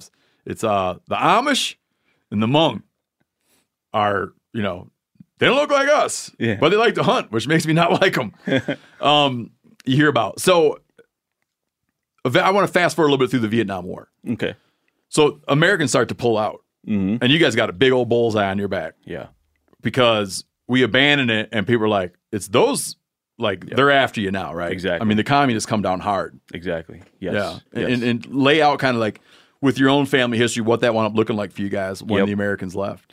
Yeah, so uh, I was telling Corinne this. You know, in in the U.S., in some states, they uh, recognize like May 14th as uh, Hmong American Day, and that was like the last day uh, that essentially all the key advisors and uh, some of the key Hmong uh, military personnel were evacuated out of Laos. What year? Uh, 1975. Okay. Yep. And so even even before then, in 1973, they had already signed a ceasefire in Paris. So when they signed that ceasefire, it, it essentially turned Laos into a civil war country because you had the group or the military that's um, I think supports the the royal family, which um, you know Laos was a, a, a monarchy at some point, and then you had the group that is supported by the communists. So essentially, they're still fighting to take over the the, the country at that point. And so, 1975, everybody leaves, um, and um, essentially, to your point, Hmong people have a bullseye on their you know on them. And my family, between 1975 and 1979, uh, were essentially in the jungles of Laos, hiding, trying to go places where you, I mean, where you could find relatives, family, um, food, if you will. And there were still kind of groups that were hoping that those who were airlifted out would come back and take back the country is kind of what they Got say it. Yeah. right so for four years my family were were, were basically um, just running around in the jungle if you if you will Just like in hiding, living off the land, trying to avoid communists. exactly exactly um, i get credit for being the oldest in our family um, but actually like i lost two siblings in that time as well Yeah, t- t- tell how that happened. Uh, I had a uh, six year old brother, and the way that it was explained to me was um, again, they're walking, you know, uh, in this particular instance, they're walking through the night and they had come under heavy fire. And we, we had some relatives with us. My mom takes him, he's six, gives him to a relative um, who is a, a gentleman because he can actually carry him, right? And then my mom had me, and then my mom had grandma and so she gives him to our relative and they make a dash for for um, the other side of this road from from my understanding well my mom and i make it across with other people and as this relative and my brother are coming through he says that he he thinks my brother gets gets shot. So when you when you carry somebody on your back like like a child, they probably have some sort of tension. They have a grip on you, sort of, Yeah, right? yeah. Well, he says that um, he claims that as they were running through and they be, they came under heavy fire, um, at some point my brother let go, and so at that point he said that he made the decision to essentially uh, leave my brother where he was and like kept running. So they get to the other side, and you know my mom's like, "Hey, you know where is you know where's my brother?" What was your brother's name? uh, Tong. And so the our relative goes, well, you know, he's been shot. Um, I left him in that general area. So my mom gives herself up. It's like, hey, you know, my mom's like, I'm a woman. They're not gonna do anything to me. They don't care. I'm just gonna give myself up. I'm gonna go trying to find, you know, my brother. She gives herself up. She's captured. She comes around and first she says she calls for him and no answer, right? And she's like, well, maybe he really is is gone because he would have answered at that point. Um, the other thing was she's like, I'm calling, I'm calling to ask if anybody knows you know, if it may, perhaps maybe he's next to he's next to somebody who's still alive. Yep. If you would share like where you are. Well, people don't want to give themselves up, right? Because if you give yourself up, you know, then You, you, there's a chance you die as well, right? So there's that. Um, so that's how I lost my older brother. No resolution though. No resolution. Yep. No idea where he's buried. No idea. Yep. Exactly. And then you lost a sister I lost a sister in the same time period. in the same time period, and so my my my sister was lost in kind of this weird situation where they, again, they were, um, you know, and it's related to hunting. You know, they get to this village, and you know, they're like they just they're starving, right? I mean, you're you're running around, um, you're hiding, and you, you don't really have much to eat, and so. Um, the story is my dad goes and traps this squirrel looking animal and he, he can't find the like the english equivalent or the american equivalent of it i was able to find some youtube so I'll, I'll send it to you guys if you guys are interested but he's he finds this this type of squirrel it, it like it burrows itself into um, next to tree stumps into the ground. You know, um, in when I was in Vietnam, I was with a guy that had killed a you wrote about that in your book. Yeah. yes. Yes He had killed a squirrel-like creature that was some kind of like I think it was like an arboreal marsupial of some sort. okay. But it looked like uh, looked a lot like a squirrel, and he killed it. Uh, up, he was tell, he showed me the tree where he got it. He killed Okay. it with an air rifle. May, yeah maybe it's, it's yeah, I it's wonder, man. It was like I had never seen one in my life. I wish I'd. I, I didn't see it till he'd already burned the hair off it. But it was it was you, the the equivalent would be like a you know like a squirrel sized Yeah. critter. Um, so the story is that he goes and gets one- traps one of those. They come back and they cook it, and she somehow got sick from that and like passed within um, like a half a day or something like that. really? So again, I I get credit for being the oldest, but I you know I lost two siblings, um, and then essentially they were And, but you, and you were alive at that point, but just very little. yeah. I, You, I, you- was you- I mean, you were I was young. like months months old. Months Yeah, old. Yeah. Uh, how much were the Hmong pissed at the Americans for leaving? Um, I wouldn't say that. No, no. I mean, I think from everybody that I've talked to, if anything, I think Hmong people have more resentment against the Hmong who left. Um, if anything, but More resentment against the Hmong who left earlier, or who left who, ever? like who left who left the country in general, right? so they'd have resentment against your people Yeah. Oh yeah. Oh yeah. for splitting. For splitting. Yeah. Like, I'll be honest. I Laos probably isn't the first place I'd travel to. No kidding. So point. you, so Hmong and Laos would regard you guys as like traitors. Yeah, you you could say that. Yeah, I, I would I would agree with that statement. Yeah, exactly. Um, I, like as a young person, I don't know the Laotian language. If I knew the language, I I probably think about, hey, I might want to. I might was it's it's pretty country. Um, but like my wife and I, I don't think we have like Laos isn't our you know like the first place we'd visit simply because I think they would have more resentment against like me versus Americans. There are people who didn't make it to refugee camps, who didn't make it out of the country Exactly. eventually. And they kind of stayed behind and are still in the jungle all these Right. years later, like living right. a and, hard and life, still and still being you know in a sense like like persecuted by by you know people there. It's funny because you hear, um, I shouldn't say it's funny, but you so often hear in term in relation to in China and recently in the race, relation to Taiwan and other places where you hear about persecution of ethnic minorities, and it's I, I think it's hard for Americans to get like that kind of like geopolitical sense to understand that even in those places mm-hmm. you had like indigenous peoples, right, who had these distinct cultures, and so that the same way you might have this sense of like, uh, like uh, you might have this sense of in America you have this Euro American culture. We all know it well. You have this Euro American culture that collaborated with, warred with indigenous peoples, and there's still like a indi- indigenous, you know, autonomy in places. But this is something that happens all around the world, Mm-hmm. like displaced indigenous individuals that in some way live, you know, oftentimes, especially there, live much closer to the land Mm-hmm.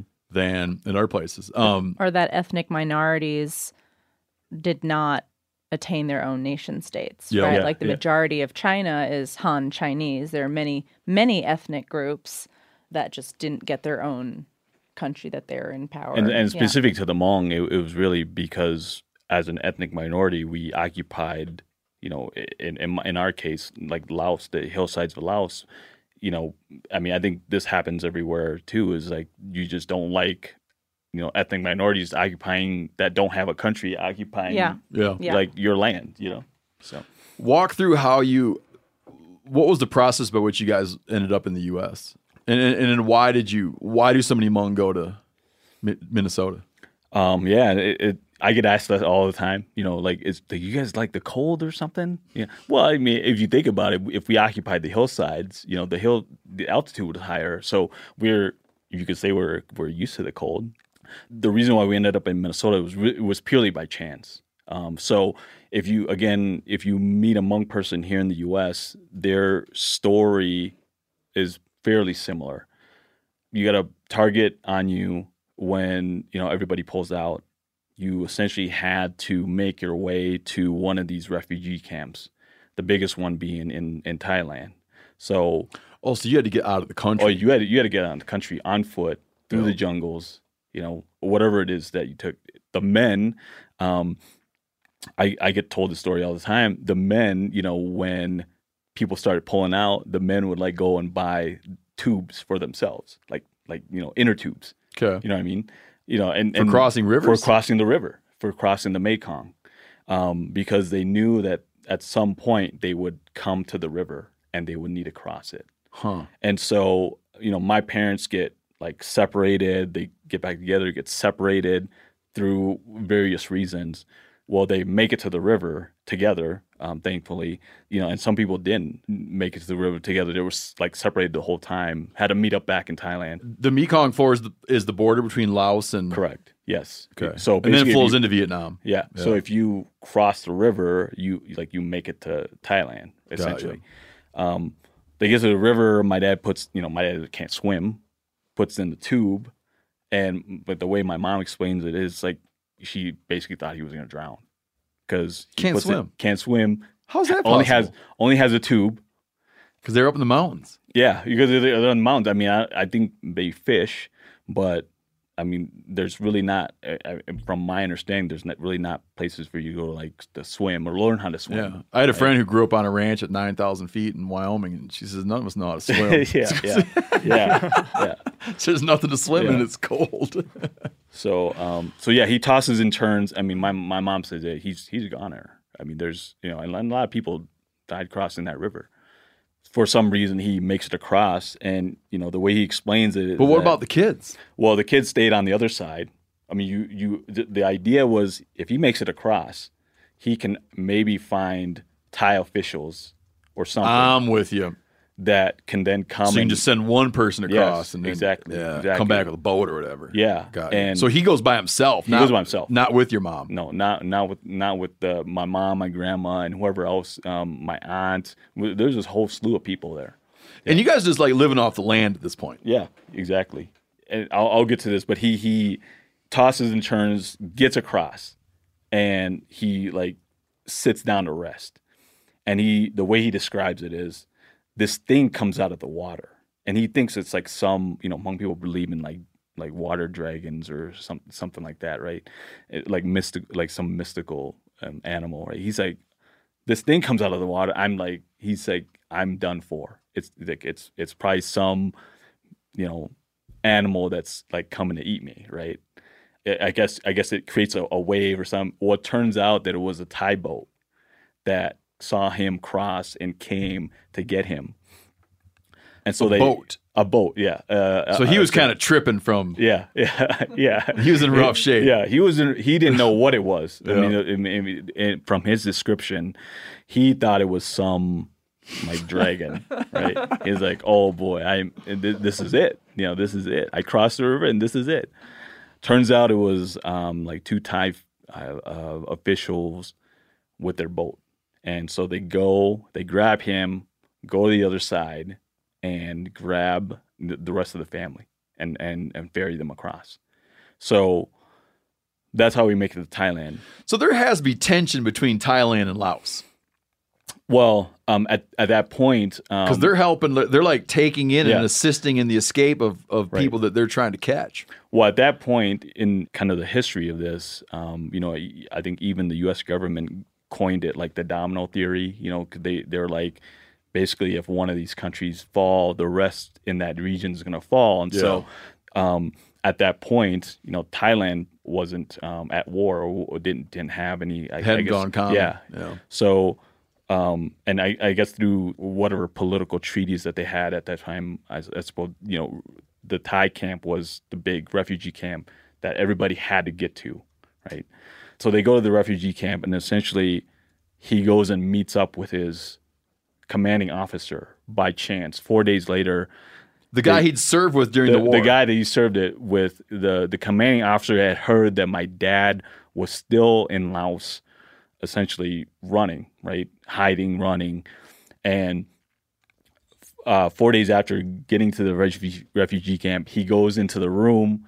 The commanding officer is there, and the gentleman I, I mentioned earlier from Missoula, Jerry Daniels, is in the room.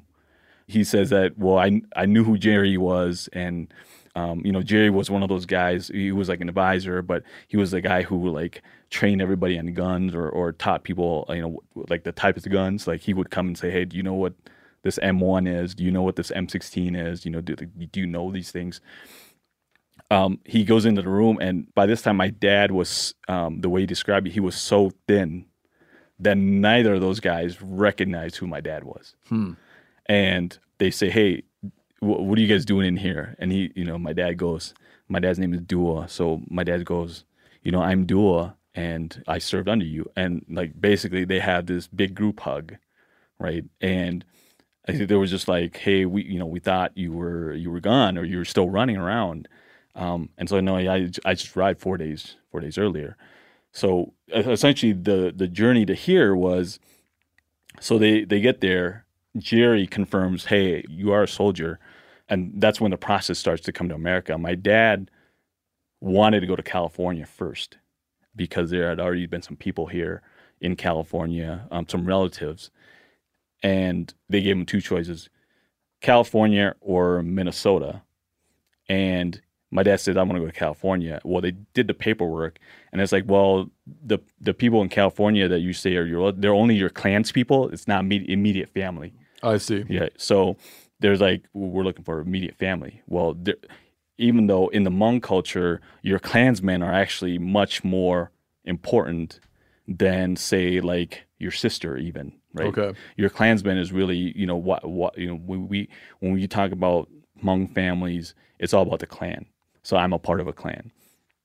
They're, those guys aren't your they're your clan but they're not like your first cousins or anything. They're not your brothers. So we can't send you to california. So they get stuck there for seven months. They're in the refugee camps for seven months. And then my mom had a brother and we also had other clansmen end up in minnesota. Uh, around that time the um, there's a couple christian organizations in um, groups and people in rochester minnesota this is that's it's actually where we ended up it was in rochester minnesota uh, and I we, we still keep in contact with those folks today, and we hunt on their land. And I, I had a conversation with them a few weeks ago, and the story from them was, you know, it was just two couples, James and Marie, and then Bill and Sandy, who they like they were friends and they got together and they say, hey, we want to do something. We want to sponsor a family, and their reason was it was just the right thing to do. You know, they knew that Hmong people fought in the war alongside the U.S. and they just wanted to do something out of the kindness of their heart. So they talk to some folks and they they get together with their um, respective churches and they, they they say, well, we want to sponsor a family. That family ended up being us. So uh, we end up in Rochester, Minnesota, and we had an uncle, uh, my mom's half brother, as well as some other clansmen were up in the Twin Cities. And so we end up in Rochester for um, two years, and then we moved up to the Twin Cities, basically. Uh, what year? So what year did you land here? Uh, 1980. So you're uh, what? I, six I was, years old. Yeah, uh, 19. Well, I I was one and a half. Um, my brother.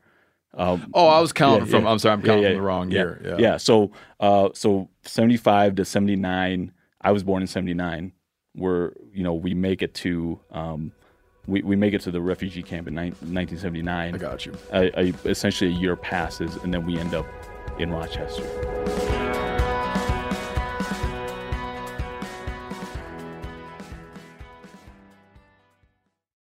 Hey, everybody, I'm talking here about Montana Knife Company from our very own state of Montana. This company was founded by one of the most experienced master bladesmiths in the world, Josh Smith, who, over recent months, I've become friends with. And my God, have I learned a lot about knives from this guy. Just a phenomenal hometown company that makes world renowned knives. Josh has been making knives for 30 years. You get one of these knives up and open it, it is sharp like something that came from outer space. And here's the deal they make knives that can be sharpened. You can work on these knives. If you don't want to work on them, you send it to them and they'll work on it. They'll get it sharp. Phenomenal hunting knives. If you want to see them in action, we just did, uh, me and uh, John Hayes, the taxidermist, just did a video about how to properly skin a black bear. Um, watch that video, and in that video, you'll see Montana Knife Company knives in action.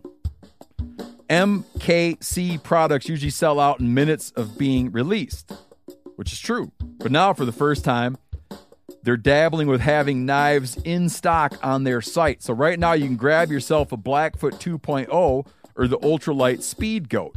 Use code MeatEater, and you get 10% off your first order. Montana Knife Company, working knives for working people, 10% off with the code MeatEater. That's a good deal. OnX Hunt is always striving to help make hunters more successful in the field each season. This hunting season, they will have a bunch of new features to help you on your next hunt. These features include new aerial imagery options like leaf off, recent imagery updated every two weeks with historic look back, and imagery on demand. On top of that, OnX is reinventing the trail camera market by syncing your Hunt app with multiple cell camera manufacturers and helping organize and analyze your photos. You can also now view your maps in Dash when driving to your next hunting location. These are just a few of the many updates OnX has for this hunting season. Try OnX Hunt free for seven days or go to onxmaps.com slash hunt and use code MeatEater for 20% off your new OnX Hunt membership. Ladies and gentlemen, this is the app I use most. I love it. I cannot picture life without it. Use code MeatEater for 20% off on your new OnX Hunt membership. Hey, you ever needed something for your home but don't have the cash or credit to pay for it? Let's chat about how to get what you need when you need it. You can do that at Aaron's. Yep, you can rent to own appliances like washers, dryers, or refrigerators, furniture for your living room or bedroom, even tech like computers and gaming systems. Plus, Aaron's has great brands like HP, Samsung, and Ashley, and you can pay a little at a time until it's yours forever. Here's the cool part. Say you're renting a 65 inch smart TV and decide you don't want it anymore. At Aaron's, you can return it at any time. Or maybe you want to downsize to a 55 inch or upgrade to an 86 inch. You can do that too. Return it, then take home something new. Life's always changing. With Aaron's, your stuff can change right along with it. Keep it, return it, upgrade it. Aaron's fits your life instead of the other way around. So check out your nearest Aaron's store or visit Aaron's.com to see what I'm talking about. Approval isn't guaranteed and some restrictions apply. You got to see your local store for details. Tell everybody about the prohibition on um, eating animal hearts. yeah. Uh, so, yeah, you, you're going to like this. Um, so, Hmong people, um, before the introduction to Christianity, so, you know, we talked a little bit about earlier about um, French influence in Southeast Asia. Um, the like some of the very first non-Hmong people uh, that non-Asians um, that Hmong people came in contact with were like French missionaries, Okay. like priests that introduced um, Hmong people to Christianity. I I grew up Catholic. I was telling Corinne this, and for the longest time I didn't know why, but but I grew up Catholic. Um, so the traditional religion is, um, you know, they they call it animist, um, shamanism, the belief in in ancestral spirits, right? And so, if you were sick, we didn't believe that it was like physically you were sick. You know, we believed that there was your your spirit was sick. There was some sort of spiritual imbalance. So you would employ the the service of a shaman. He would come and he, you know he was he's somebody who can go into the spirit world and and you know and and and fix your spirit or or you know or battle the spirit or the evil spirits and ward it off, right? Yep. And that would make you better. Um, well, uh, the story around the the heart is, um, uh, there was there's a curse that's laid on, um, a very specific clan group, and I'm a part of that group. Okay. Yeah. So the, so your group is under a curse. yeah, and and this is legitimate. This is a legitimate curse. So, um, and the the the curse goes as follows. Uh, so the religion, you, know, uh, animist shamanism. Um, the story is that there was a, a long time ago there was there was a ceremony going on, and uh, so this was a traditional ceremony. In that ceremony, they, were- they were cooking up this stew, right? And this stew in there, there's different versions of this depending on who tells it, but there was a, a ox heart or, or a cow heart, um, and the shaman or the, the the group of people there um, had asked um, a young man or a boy that was nearby to watch the stew. Make sure no one messes with Yeah, it. Yeah, make sure nobody messes with it. And the the the the only significant uh, detail that I remember from what with this this this young man or young boy was that um, he- he had a, a mental disability. So I, so you know to be not to be like politically incorrect, but he was he was like um, they they in the Hmong word they, they said like he's he was slow, right? Okay. And so um, he's his task was to wash the stew. So these guys go off and do the thing, come back, and when they come back to grab the heart, it's nowhere to be found, Got it. and they can't find it in the stew at all.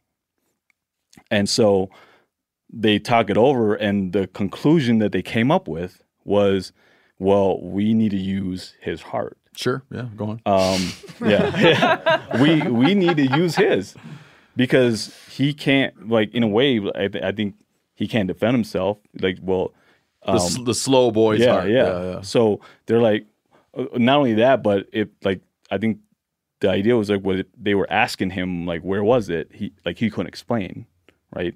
So they they looked all over, can't find the heart. He must have eaten it. Yeah, so he must have eaten it. And so at this point, if he's he must have eaten it, then in order to to make things right, well, we had to use his. And so what they ended up doing was they ended up killing the boy, using his heart. So they do that, and as the story goes, they they they find the boy, you know, dead. And at the end of this ceremony, and everybody's cleaning up, they come back and they're cleaning this pot. Well, hell, the heart was stuck at the bottom of this this pot, right? And so now uh, the a big cover up ensues. Yeah, they jumped to some wild Yeah. conclusions, man. It was in there all along. Yeah. So they're you know they're they're they're um, conspiring amongst themselves. Like we got to cover this, right? And there's a um, and I don't know this. I don't know the significance of the lady. She might have been like a relative of the boy or the, the young man. Well, she overhears what they had done. So she lays the curse, which is a doozy, right? Basically, the curse is from this day forth, none of the men in this clan. What is the name of your clan? Um, well, my last name is Yang, so I'm a part of the Yang clan, Okay. right? So in in Hmong culture, there's 18 clans. Hmm. So if you you- if you're Hmong, you be, you belong in one of these 18. You recognize by the last names of the person. Uh, the curse is from this day forth. Anybody in this clan, uh, any of the men in this clan, if you eat heart, you will go blind. And you've never eaten heart. and I've never eaten heart. Now, to to be fair, you know, there's 18 clans, and then in those clans, there's sub clans, right? So we're not all related, um, because you know, depending on where you're from in parts of the country, even though I'm a I'm part of the Yang clan, this curse doesn't actually affect all the Yangs. It only affects like certain sub clans who observe it.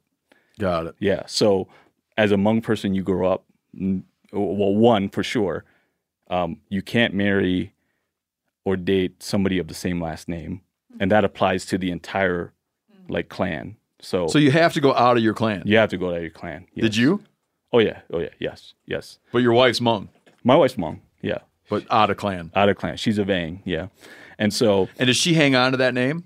oh yeah, she hangs on to it. That's yeah. my wife did. Yeah. yeah. Are you sure you're not? Not for any good reason. She doesn't have a good reason like that. Um, um, She said she didn't want to um, have to like update all of her stuff. yeah, yeah, yeah. Uh, you know, um, mostly the Hmong women hold on to their their to their maiden names. In that Um, in that curse, yeah, was it another clan that placed the curse on your clan, or like who? Um, the yeah, that's a good question. I actually don't know. Again, I mentioned I don't know the significance Yeah. of the woman, yeah, like where but it it, was from. Yeah. So, um, the, the the so the woman lays the curse, and it only affects the men of very specific sub clans, right? So, um, going back to learning the things you grew up with, number one thing you learn as a Hmong person, Don't marry your clan. you can't you can't marry because they're considered your sibling, they're considered your brother or your sister. Got it. Um, for me, number two is you can never eat heart, and you haven't. and I haven't. Yeah. Like any heart of any animal. no hearts. We have these beef heart pills. Yeah. Well, Oh, Would you eat a beef heart pill? Right. right. well, it's like I'm- I'm, hoping, uh, you know, I've, I've never tried, but I'm hoping, I, I'm, you know, I'm hoping that, you know, like if I were to eat it by accident, you know, I'm hoping like the spirits are okay Sure, with man. that. They'd overlook You know? Yeah, I'd be like, "Ah, I didn't mean to. Wow. So you know, every time you, you eat heart on you know wherever on this series or whatever, I'm like, dang, I can't do that. and my you know my buddies are you know they're like, yeah, you know, once we you know if we we ever shoot a deer or whatever it is, we're just we're gonna eat a heart in front of you, and you, there's nothing you can do about it, you know. And I'm like, yeah, that's true. And then you know, at family gatherings, you know, all the women would eat heart. And, Would you, will your wife eat it? uh, she would, yeah. Yeah. But um, all the like we go to gatherings and all the women be like just making fun of the men because they're just sitting there eating heart and they're like, "You guys can't touch it." Really? yeah. Let me tell you a story I heard. Let me tell you a story me and Yanni heard in Missouri. Okay. Okay. Guys telling us there's no squirrels around right now. You know where this is going. Okay. what happened to all the squirrels? The Hmong killed them all. Yeah. Big roving bands of Hmong came down from Minnesota, conducted a massive squirrel drive, which I didn't know was a thing. I don't know if they got tree climbing gear or what, but they conducted a massive squirrel drive. Okay. Killed off all the squirrels in order to sell them. And I said, well, who do they sell them to? The other Hmong. and I said, so hold on a minute. So a bunch of Hmong came down from Minnesota, drove to Missouri, conducted a massive squirrel drive, killed all the squirrels, drove back to Minnesota, and sold them to other Hmong. Correct. Like, got it. Uh, do you hear a lot of this kind of stuff? um, I, I, I, I, I, I, I, agree, I, I certainly know of Hmong loving squirrels. I mean, squirrels king among the Hmong people, right? Even even more so than deer. Is that right? think- oh, oh yeah, oh yeah. There, uh, did you ever read that article? There was an article in, a, in Harper's Magazine decades ago called "Squirrel Hunting with the Hmong." I might have, I might have heard of it. Yes, Yeah. yes. Um, but I, I'm not gonna die. Hmong people love the squirrels, and because they, you know, if you think about it, um, small game was really what they were able to hunt back in Laos. Got it. And so, you know, call it, you know, just having the the the the love for the taste of squirrel. And my- my dad today, you know, he would he him and I go squirrel hunting or the only hunting we him and I go together is squirrel hunting. And because that's just what they love to do. I think they like to chase. I, I'll be honest and say from a lot of people that I've talked about talked to, they're re- they're like just somehow really good at hunting squirrels. Okay. Um, and I know there's like squirrel calls out there. I don't know if you guys have heard heard that like they use um, lemongrass to to call in the squirrels. Oh no. Yeah, yeah. Um, You ever hear rubbing two quarters together? I, I have not, but I've just been taught to to to like to blow on lemongrass So Early in the season, to make a little distress Yeah, call. I wish we had a piece of Basically- lemongrass right now. yeah, ba- basically Yeah. you're creating the stress call of of, of baby squirrel. Yeah, like works in, Yeah, when it, yeah. it works when there's still young squirrels Yeah, around, like yeah. in September. Yeah. It brings them all out, wondering what the hell's happening. Like a hawk's Yeah. got one of them or whatever. Now I will say I, I don't know uh, like I don't see people selling squirrels. I don't. don't. I You don't never been on a. You never gone down to Missouri for a big squirrel drive. I'm I never know. Squirrel roundup. yeah, yeah. a squirrel, the Great Missouri Yeah. Squirrel Roundup. Um, yeah, I, I yeah, I, they they love squirrels. Uh, I don't know about the selling part. I mean, in Minnesota, I I if you told me where I go buy squirrels, I wouldn't. I couldn't tell you. Um, Yeah, the, the, I, I like. I, I should be clear about uh, the point I was trying. Like the point I was getting at is this idea that um that it's like, and you'll hear this often. You'll hear this frequently. Like I hear it frequently. It's that um there are these kind of like we ho- like in areas where Euro American hunters and they what they would view as competing. Not like Yeah. not like they're all hunters together, but like just like you're you're like competing against this other entity, this other group. You're competing against the Hmong. And the Hmong are kind of um like these sort of supernaturally good hunters, but also don't know what they're doing. They get to be both things. Like they get to not know what they're doing, but also they're super they have like supernatural prowess. and they um zero regard for hunting rules. Mhm. Kill everything. Eat it in weird ways. Eat weird things. Do you know I mean you just everything. hear it all the time, man? I heard it from a guy. I don't want to say who it was. I heard it from a guy. that- I don't want to say who it was. I, I heard it from a guy last year complaining about he doesn't hunt squirrels. He's a deer hunter, doesn't hunt squirrels. Complaining about how the Hmong kill all squirrels, but, but you don't hunt squirrels. What do you mean they kill all the squirrels? Whining. If he was hearing about a dude that looked like him hunting squirrels, he'd be like, "That guy's a hell of a squirrel hunter." Yeah. But if it's a Hmong dude, it's like he's killing all the Yes, squirrels. yeah. Do you know what I mean? It's just like Yeah. a thing. Yeah. you mentioned the Amish earlier, and I'm sure Seth heard it. I heard it in Pennsylvania. It Well, was- Seth grew up with it. Oh, and yeah. when we talk about this, we'll get flooded with emails. starting like the second this drops, we're gonna flood with emails, be like, "Yeah, but seriously, the Amish." that uh that what's that pump um Remington rifle the 760. 760 everyone when, growing up everyone called Yep. that the Amish machine gun Yep, exactly. if it wasn't that, it was a lever action 30 30. Um, but yeah. yeah, What? Uh, how much? Do you have any insights into how? I mean, from your angle, do you have insights into how, like, where that that stereotype, like, why that's appealing to people? Do, are are are you are you subject to that? Do people do like white dudes meet you out hunting and they know you've been up to no good? Do you know what I mean? Is this, is this like a thing you live with, or am I telling you things you've never heard before? No, no, no. I, I, I I don't think that's that's uh, new news. Um, It's not new news no, to you. No. Um, I, and, I- and in fact, you know, a few uh, weeks ago, I talked to um, a, a liaison from the DNR who he, was a Hmong liaison, Okay. long time um, Hmong liaison, retired now, but um, he, he said those same things. And so, Like Um, he he said those same things in what way?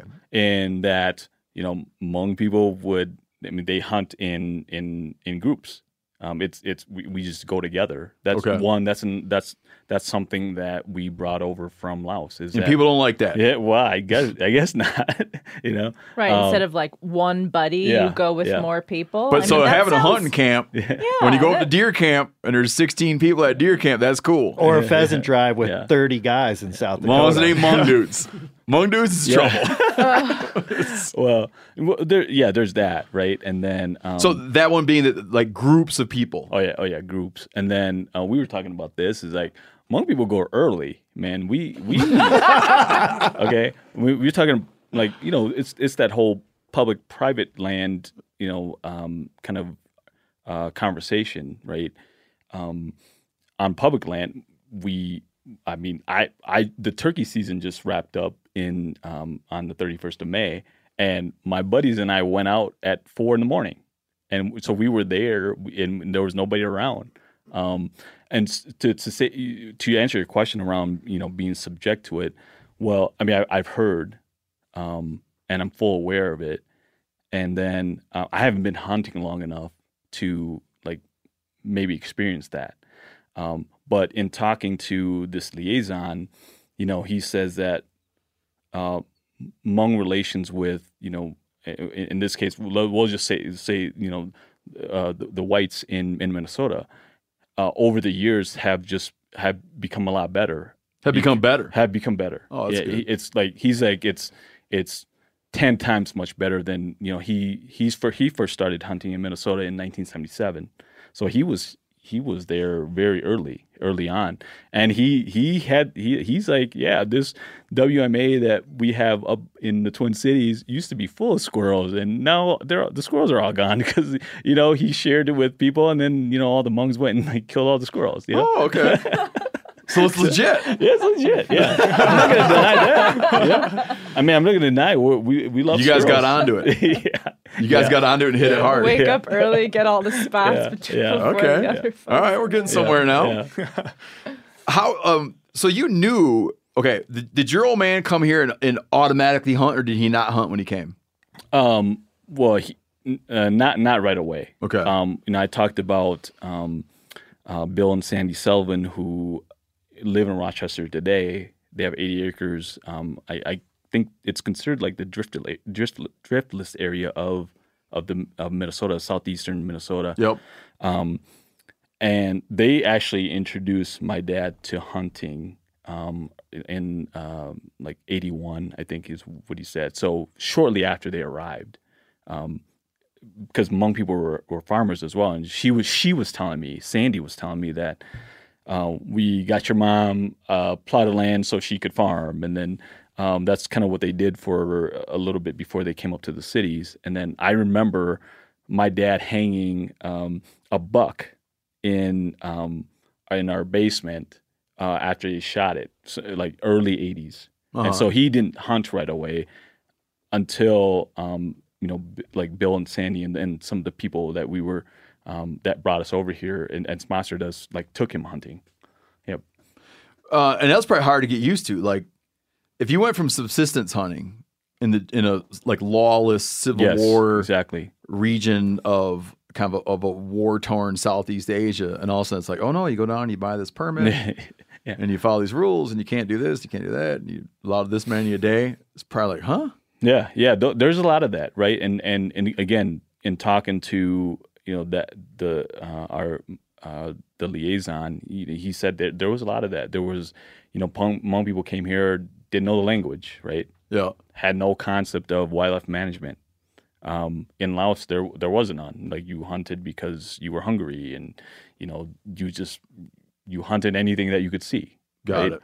Um, so coming here, you know, yeah, there some for some for the for people coming over here, it was something that they, you know, had to get used to. Um, you know, some of the issues he said early on were just language barrier, right? Um, you know, if and and you know, you meet somebody out in the woods, if you don't understand language, y- sometimes there's issues. Um, but one thing he did tell me was earlier I mentioned about it getting way better. He said the young hunters now understand the laws, understand public versus private, understand um, shooting light, understand possession limit, understand um, all these. They, they know the rules and regulations as well, and so it's almost like now that you know we all understand each other. It's like it's it's it's almost like it, again it's gotten like, Yeah. way better. You're like a generation removed from the lawlessness. Right. You know, another thing Exactly. that occurs me, uh, another thing that occurs to me about the the situation you're describing that your family was in in all those years is um, if you imagine just this concept of private and public, if you were a nationless, you're coming at you're a nationless person, hmm right? Moving across a landscape where you don't own property, you have no government, you know, Yep. like you spent your whole life where you're not supposed to be, to, to- according to someone's definition. hmm And I imagine it's probably also hard to show up and get like, oh, I see, like that fence there. Right. Don't you know when your sort of whole existence has been going where Yeah, you needed to yeah. go while But- people shot at you? Yeah, you yeah, know? yeah, yeah, exactly, exactly. And you know, he, he also mentioned, you know, and, and this makes sense to me.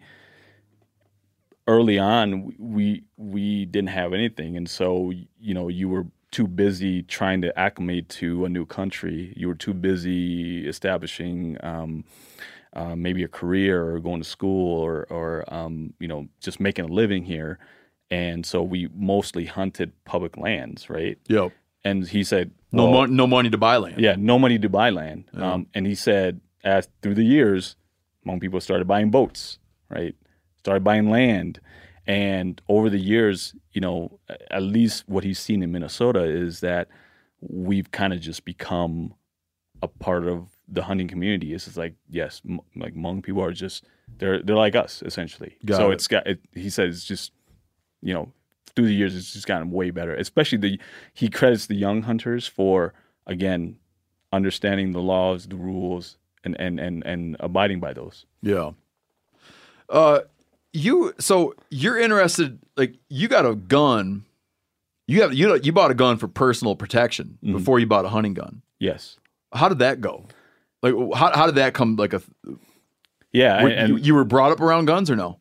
Uh, I was I was not, and Uh-huh. so you know, going back to like my relationship with my dad. I mean, you know, it's kind of like, you know, you want to call it like kind of, like the Asian relationship is like it's respectable, right? And again, going back to growing up here, my dad spent a lot of his time just providing for us. He worked second shift, so you didn't really have that interaction. Yep. Um, so he never took us hunting. Um, and so um, it was uh, going back to the, the whole gun thing. Like my, my wife's actually a federal officer. She carries. Um, she she actually had is issued one, but she just chooses not to to, to carry it with her. But um, my my f- why I didn't get into hunting until like a year ago, right? Was I ignorance of I didn't I didn't want to handle a firearm Mhm. because I equated hunting with firearms, right? Got it. Two, I the other piece was well, you need private land. At least the way I was thinking was you need private land in in Minnesota to to be able to hunt. So like it was like those two barriers to to entry almost, right? Um, so a year ago this week, um, a, some a buddy, some buddies, uh, uh, my cousin and a couple buddies decided to go fishing in South Dakota. Um, you know, if you think about a year ago this week, um, there's a lot of um, unrest in, in Minnesota. You had the murder of George Floyd by Mhm. four officers. You had a pandemic going on. Uh, you had Asian um, hate going on. And so here, the four of us were like, hey, let's go fishing in South Dakota and, and enjoy some time. And one of the very first questions that came out of that was, which one of us has a gun for, for personal protection? Now, not that we would ever, hopefully, would never use or need it, but like that, like that was something that came up. Yeah, for peace of mind. Yeah, for peace of mind. Yeah. And so, you know, it was a seven hour drive from where we were. You know, we went fishing in South Dakota. So we kind of like just talked about it. And the one guy who did have uh, conceal and carry, he, you know, he basically gave us the lowdown, right? You know, seven hour drive. You know, he of course talked about it, and he lived in an area where uh, there was actually looting, like in his backyard, right? He's like, Got it. yeah, I, I, I have this because legitimately, I, we should be protecting ourselves because all, everything that's going on. So it was kind of like this perfect storm of things. And so I came back and was like, I was just like gung ho on, hey, you know, I I need to go get myself a nine millimeter. I'm a contributor to you know the whatever millions of people that bought guns. The ammo shortage. You probably bought ammo. sorry, sorry, yeah, yeah. So I contributed to that. Yeah, yeah. So um, And that was your first firearm purchase. that was that was my first firearm purchase. Did you Yeah. go get a concealed carry permit? Yes, I did. So right away, it came back, got a permit to go purchase, and then you know uh, took the class and got uh, the license to carry. All right. Um, and so I got that. So you know, if you, so I got it. So I'm like, and then my, my brother is actually a state trooper in the state of Minnesota. Oh, So he's been hunting for a long time. you guys are heavy law enforcement. yeah. so um, Is that unusual? Uh, um, did, did a lot of Hmong go into law enforcement, or are you kind of an anomaly that your wife and brother are in law Um, enforcement?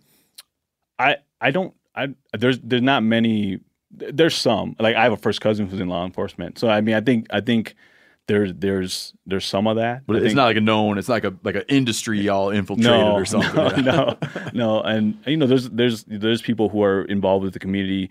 Um, you know, we had like the first Hmong um, state senator uh, a few years back. Oh, okay. And so I think Hmong people are really into you know, like serving. I think serving is the right word. Is that we we like to serve, um, and so you know, my, my brother started like showing me how to use it, and then shortly like shortly after I got my nine millimeter, I I buy an AR-15, right? Yeah. and it, it, so um, two two three five five six, and I'm I like so so that was like my first deer rifle.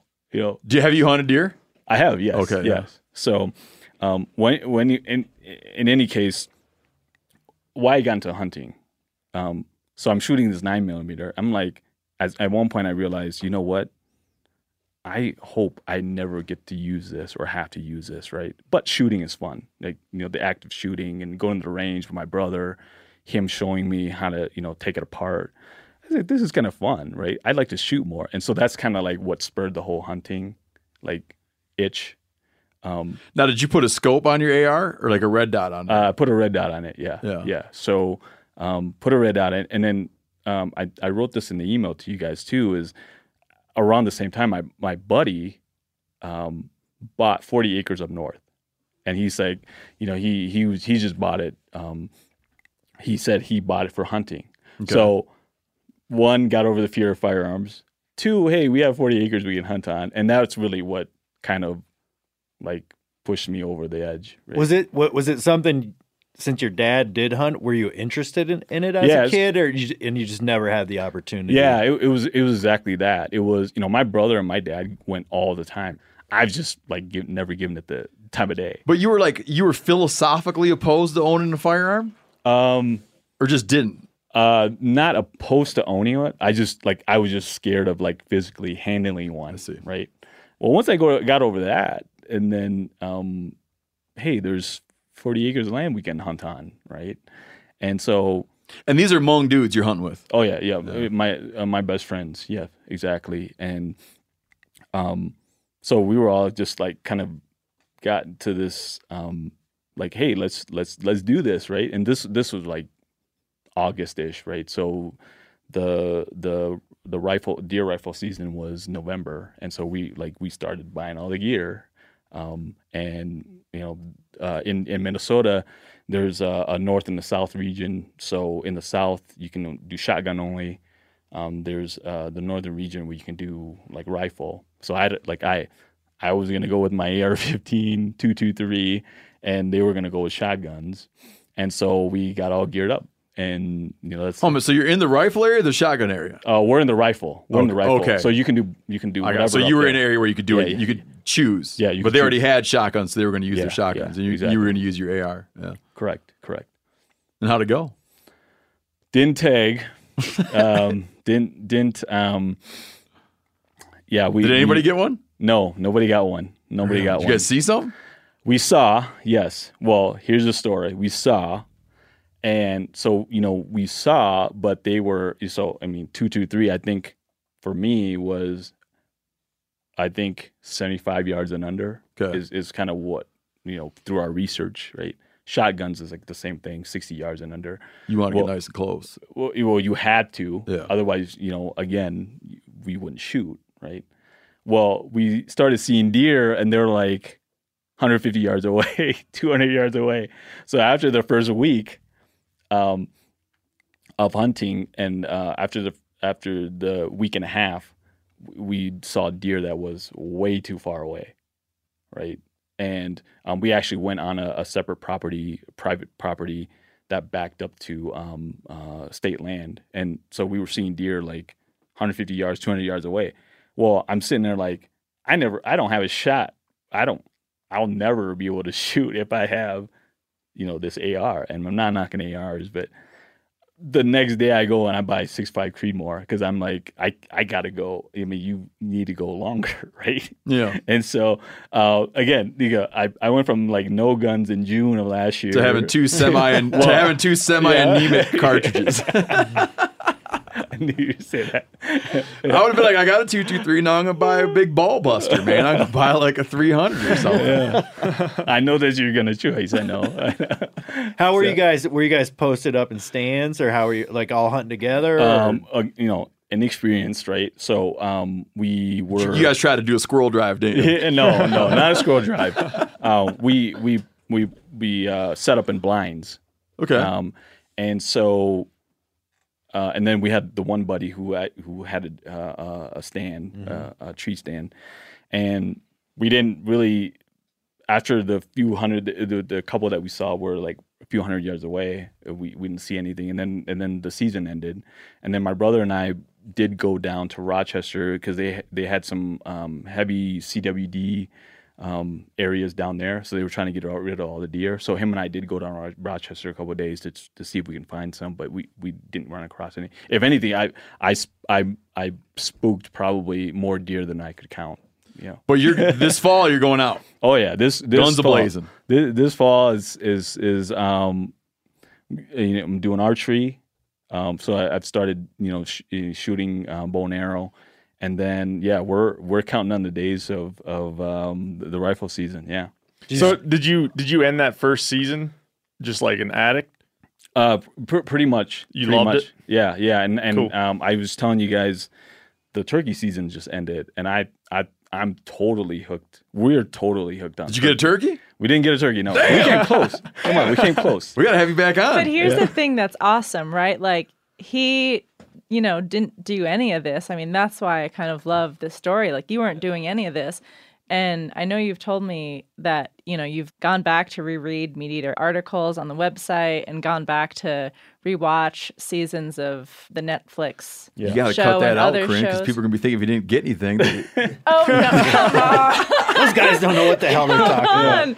No, but I mean, like, it's not, you know, these are a bunch of guys, they have it in their blood, and it's probably a re- reawakening Yeah. right yeah, now. But you're just like, you keep on getting out there and you're trying to, like, they're teaching themselves. Then, No, it's like, you know, it's it's phenomenal, like, man. like Brody took me out last last season. You know, I've got everyone in this office to help show me the ropes, and they're just going out on their own. You Well, I- I was telling you, I you know the turkey season in Minnesota is is um, they, they, there's six seasons. So, so if you do archery, you can hunt the entire six weeks, or the uh, basically middle of April to end of, end of May. got you. If you're doing shotgun, which was what I was doing, you had to pick one. So uh, I picked season two, which is six days. If you don't tag, you can actually come back the last week, which is actually 13 days, and you can use your tag there. So I hunted um, six plus essentially, I think 10, 11 days. And the last, in this, the last season just, just ended, I was going almost every day. And I did like, um, you know, I'd get up at, you know, we were talking about getting there damn early. Oh, yeah. no, I know you guys. so my buddy and us would get there at four because the the we we kind of got it down to the the gobbles will start around five ten ish and five o'clock is shooting light. Um, at you know.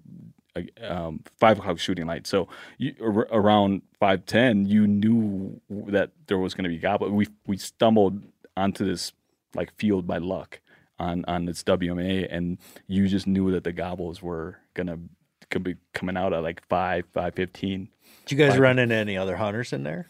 No, we didn't, and I think the Oh, reason you got is- a spot. because they were there first. because we were never well, you know, well we we get there at you know I I'd wake. I mean, you can ask my wife that I got up at three thirty, right? Got ready, um, drove to the spot by four. Um, so the spot, you know, the field, you had the field and you had the parking lot, and so, um, well, I already have a car, and then my buddy shows up. There's two cars there, and you know, one one of my rules with our you know our buddies for safety is that if you drive into somewhere and there's one or two cars, you, you just go find a different Yeah. place, right? So we're we're so we kind of like monopolized. That Yeah, you got to get a license plate that says Hmong Hunter on it, man. Personalized plate, vanity plate, Back Hmong off. Hunter. Yeah, yeah. Back off, Hmong Hunter. so yeah, yeah. So so I, I did. So I'd wake up at four, hunt, you know, try to try to catch a gobbler up until like eight. Go to work, work all day, and then go to tennis, and then after tennis, I'd go. You know, if there was you know if there was still light, I'd you know I'd go Get and back hunt out in the again. woods. Yeah, and I did that for like ten days. Yeah, hunt my friend Robert Abernathy. He likes to get out there. What? I would sleep for an hour, just waiting for the birds to gobble. yeah, I a much Just sitting out in the swamp. But I don't know why we're out here, but we're out, we're out here basically last night is what it feels like. yeah, I was telling Corinne, you know, I have so much more appreciation for wildlife, but like for crows, you know, because you know I had, I had the, I had the crow call with me, but the crows like would just shot gobble the, the They do, they do it themselves. Yeah, and I'm like, man, this is this is so cool how they they work off of each other like Yeah. that. Yeah. Do you? Uh, Corinne mentioned this earlier, like a like an awakening or whatever. Do you? Okay, as you learn to hunt in in America, do you feel that you're joining an American tradition, or do you feel like you're joining a Hmong tradition? Uh, I I'd have to say it's it's um, a little bit of both. I think hunting is in my blood, and you know when I rode in, I was like I I felt like it's always been a, part of me. But I love everything about the, the American um, the, the American hunter and and what, what we have here. I just needed something to kind of like like like uncover that. I felt like. Um, I A global pandemic. yeah, Thanks, exactly. COVID. Well, yeah, well, yeah. I blame a lot of stuff on the pandemic. I mean, Ra- racial tensions and a global pandemic. yeah, Nothing like that to get a guy out hunting. yeah, exactly, exactly. Um, you know, a year ago this time, I didn't own a truck. I didn't, I didn't own a boat. I didn't hunt, you know, I didn't own a camper, and I have all those, you know, I do all those things now, you know. a lot. Of, I mean, you're not alone. Like Yeah. a lot of people Yeah. kind of rediscovered the outdoors. What kind of boat? year. What kind of boat you get? Oh, I got I got this. Um, it, it's it's a, a 17 foot. Uh, they call it a, a, like a bow rider, so it's not like a fishing boat or anything. It's really so I could pack a lot of people in there, and we just go. Oh, nice. You know, Oh, like a Yeah. pleasure boat. Yeah, yeah. Yeah. Did you Did you find it on Craigslist? Oh, uh, Facebook. Facebook. If it was on Craigslist, Seth already saw it. yeah, I probably saw it. no, but they were they were being bought. They were being bought like like crazy. I mean, I I remember looking at this one, um, like it came on, and that minute I say, hey, I'll I'll take it, but I want to see it first. And the guy just like sold. Yeah. Like you know, but it's like they, they were gone. You know, so You mentioned um, going on that fishing trip with your buddies. Had you always fished when, like, from the time you were a kid? Um, yeah, off and on. Um, you know, we take the kids. You know, you know, I have, I have three kids. Um, Oh, you do? How old yeah. are they? Uh, uh, 14, 10, and six. You nice to them? Oh, of course, of course. My daughter Glad to hear it, Michaela, my daughter Michaela makes You like that one? Makes wanted to make sure that I said to you that she says hi. Oh, Yeah. Tell her I said hi. Yeah, because she's actually gonna be probably the be my hunting buddy. Excellent. Um, she's got she's already got um, this uh, a month ago. I bought her um, uh, a, a, a youth a youth shotgun, and we went out once um, because the the range where we we live we live. Uh, close to a range and it's uh, free youth Tuesdays and so her and I went out. She That's shot it once, probably my fault, but she couldn't take the recoil. Oh, dude, wait, here, there's a trick. You, uh, you probably already know this. Like, the first time my daughter ever shot a turkey load was when she was shooting at a turkey.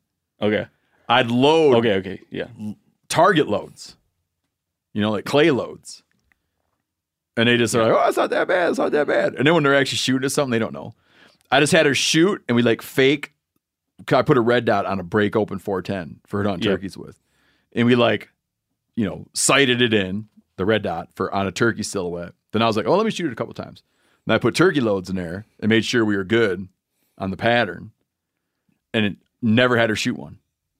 And after she shot at a turkey, never brought it up. Okay. The fact that it's like the recoil's like five times. that was that was my fault because Yeah. I I should have realized that. Get right? her some so- like low Yeah. brass. Get some low brass target loads. Well, man. she shot it once. She was like, "Dad, I, th- I don't think I can do it this season. I don't think I can do it this season." So I'm like, "Okay, okay, well, you know." But but so yeah, Uh, okay, people are gonna want to get a, people are gonna want to get a hold of you. A lot of people are just gonna want to get a hold of you. I'm- I'm- it's just a thing that Sure, happens with sure. when guests come on. You can choose to like I don't want to hear about it, or you can tell everybody how they might drop you a line or find you on social media and shoot you a DM or whatever you can ignore or not. I have my a Facebook page and I have an email. People want to email me. Go, go. They Oh, can send it to us and we can send it to you. Yep. But people, Fair you enough. can- You can give it'll go your like this too. People will be like, people will be like, he can hunt my place. I'm telling you, man. Yeah. I'm telling you. Really? Um, Because I never get that. No, you won't. You won't get that, but he'll get it. Yeah, he'll get it because his story is touching. Brody, Yeah, yeah. Yours, Brody's like, I was born in a very opulent country and had a lot of hunting opportunities and grew up hunting. And Yeah, people are guys, like, "Ah, sc- people are like, screw that guy, Brody. email us He's with got uh, boats coming out, boats coming out of his ears. He's got. Yeah. We'll but yeah, fo- people are gonna want yeah to hunt. The, I'm telling you, they're gonna let him. They're gonna I tell him to hunt they his place. Yeah. Email us. We'll forward the info. I feel like you should come out and hunt turkeys with us next spring, though. Um, yeah, I, I, you know, I'd, I'd love to. I think I'm, like I said, I think I'm hooked. Um, uh, you know, hearing that gobble every morning. Um, you know, my, my Oh, buddy, gets in your yeah, blood, Yeah, man. yeah, it's, it's, uh, it's addicting. That Spring explains thunder. why I went like ten days in a row. Right? You know, you know when you're fishing and you got your and you got tension on your line and the wind blows, and it Yeah. makes that siren song. The other day I was telling Mike we could, we were, it was real windy and you hear woo, you know, in the wind, and I said, "Man, you hear that, you'll never be able to quit fishing." And he said, "I hate that sound." Steve, maybe we'll need you to do a squirrel drive with it. Yeah. oh yeah, you you teach us how to do a big a big squirrel drive that's so effective we kill every squirrel in Missouri, Yeah. and I will teach you how to um. We'll teach you how to get turkeys. No, I'm serious, man. I'd like to have you. You should come out and hunt turkeys with us. We'd have a good time. I, I'll, I'll take you up on that. I will. I will. Or you know what we could do too is because you because you're close anyways. We'll go hunt turkeys at Doug Duren's. Oh, Oh, how old's your kid? Uh, she's ten. Here's what we're gonna do. Here's the plan.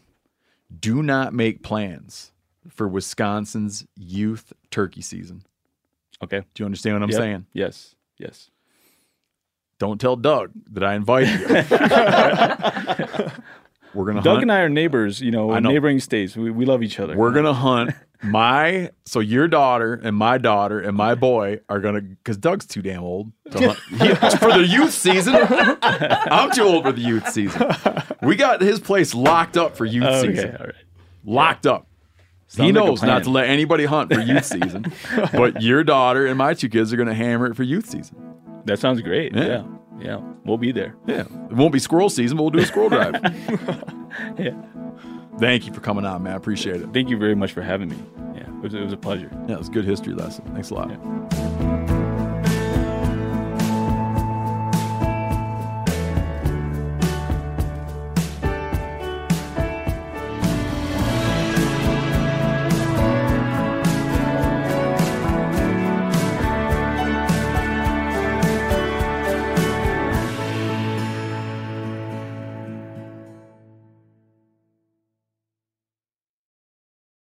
Hey, you ever needed something for your home but don't have the cash or credit to pay for it? You can do that at Aaron's. Yep, you can rent to own appliances like washers, dryers, or refrigerators, furniture for your living room or bedroom, even tech. Plus, Aaron's has great brands like HP, Samsung, and Ashley. Life's always changing. Keep it, return it, upgrade it. Aaron's fits your life instead of the other way around. So check out your nearest Aaron's store or visit Aaron's.com to see what I'm talking about. Approval isn't guaranteed and some restrictions apply. You got to see your local store for details. Two thirds of Americans are at risk of experiencing an electrical blackout. You could be one of them, sitting in the dark and cold for hours, for days, maybe even weeks.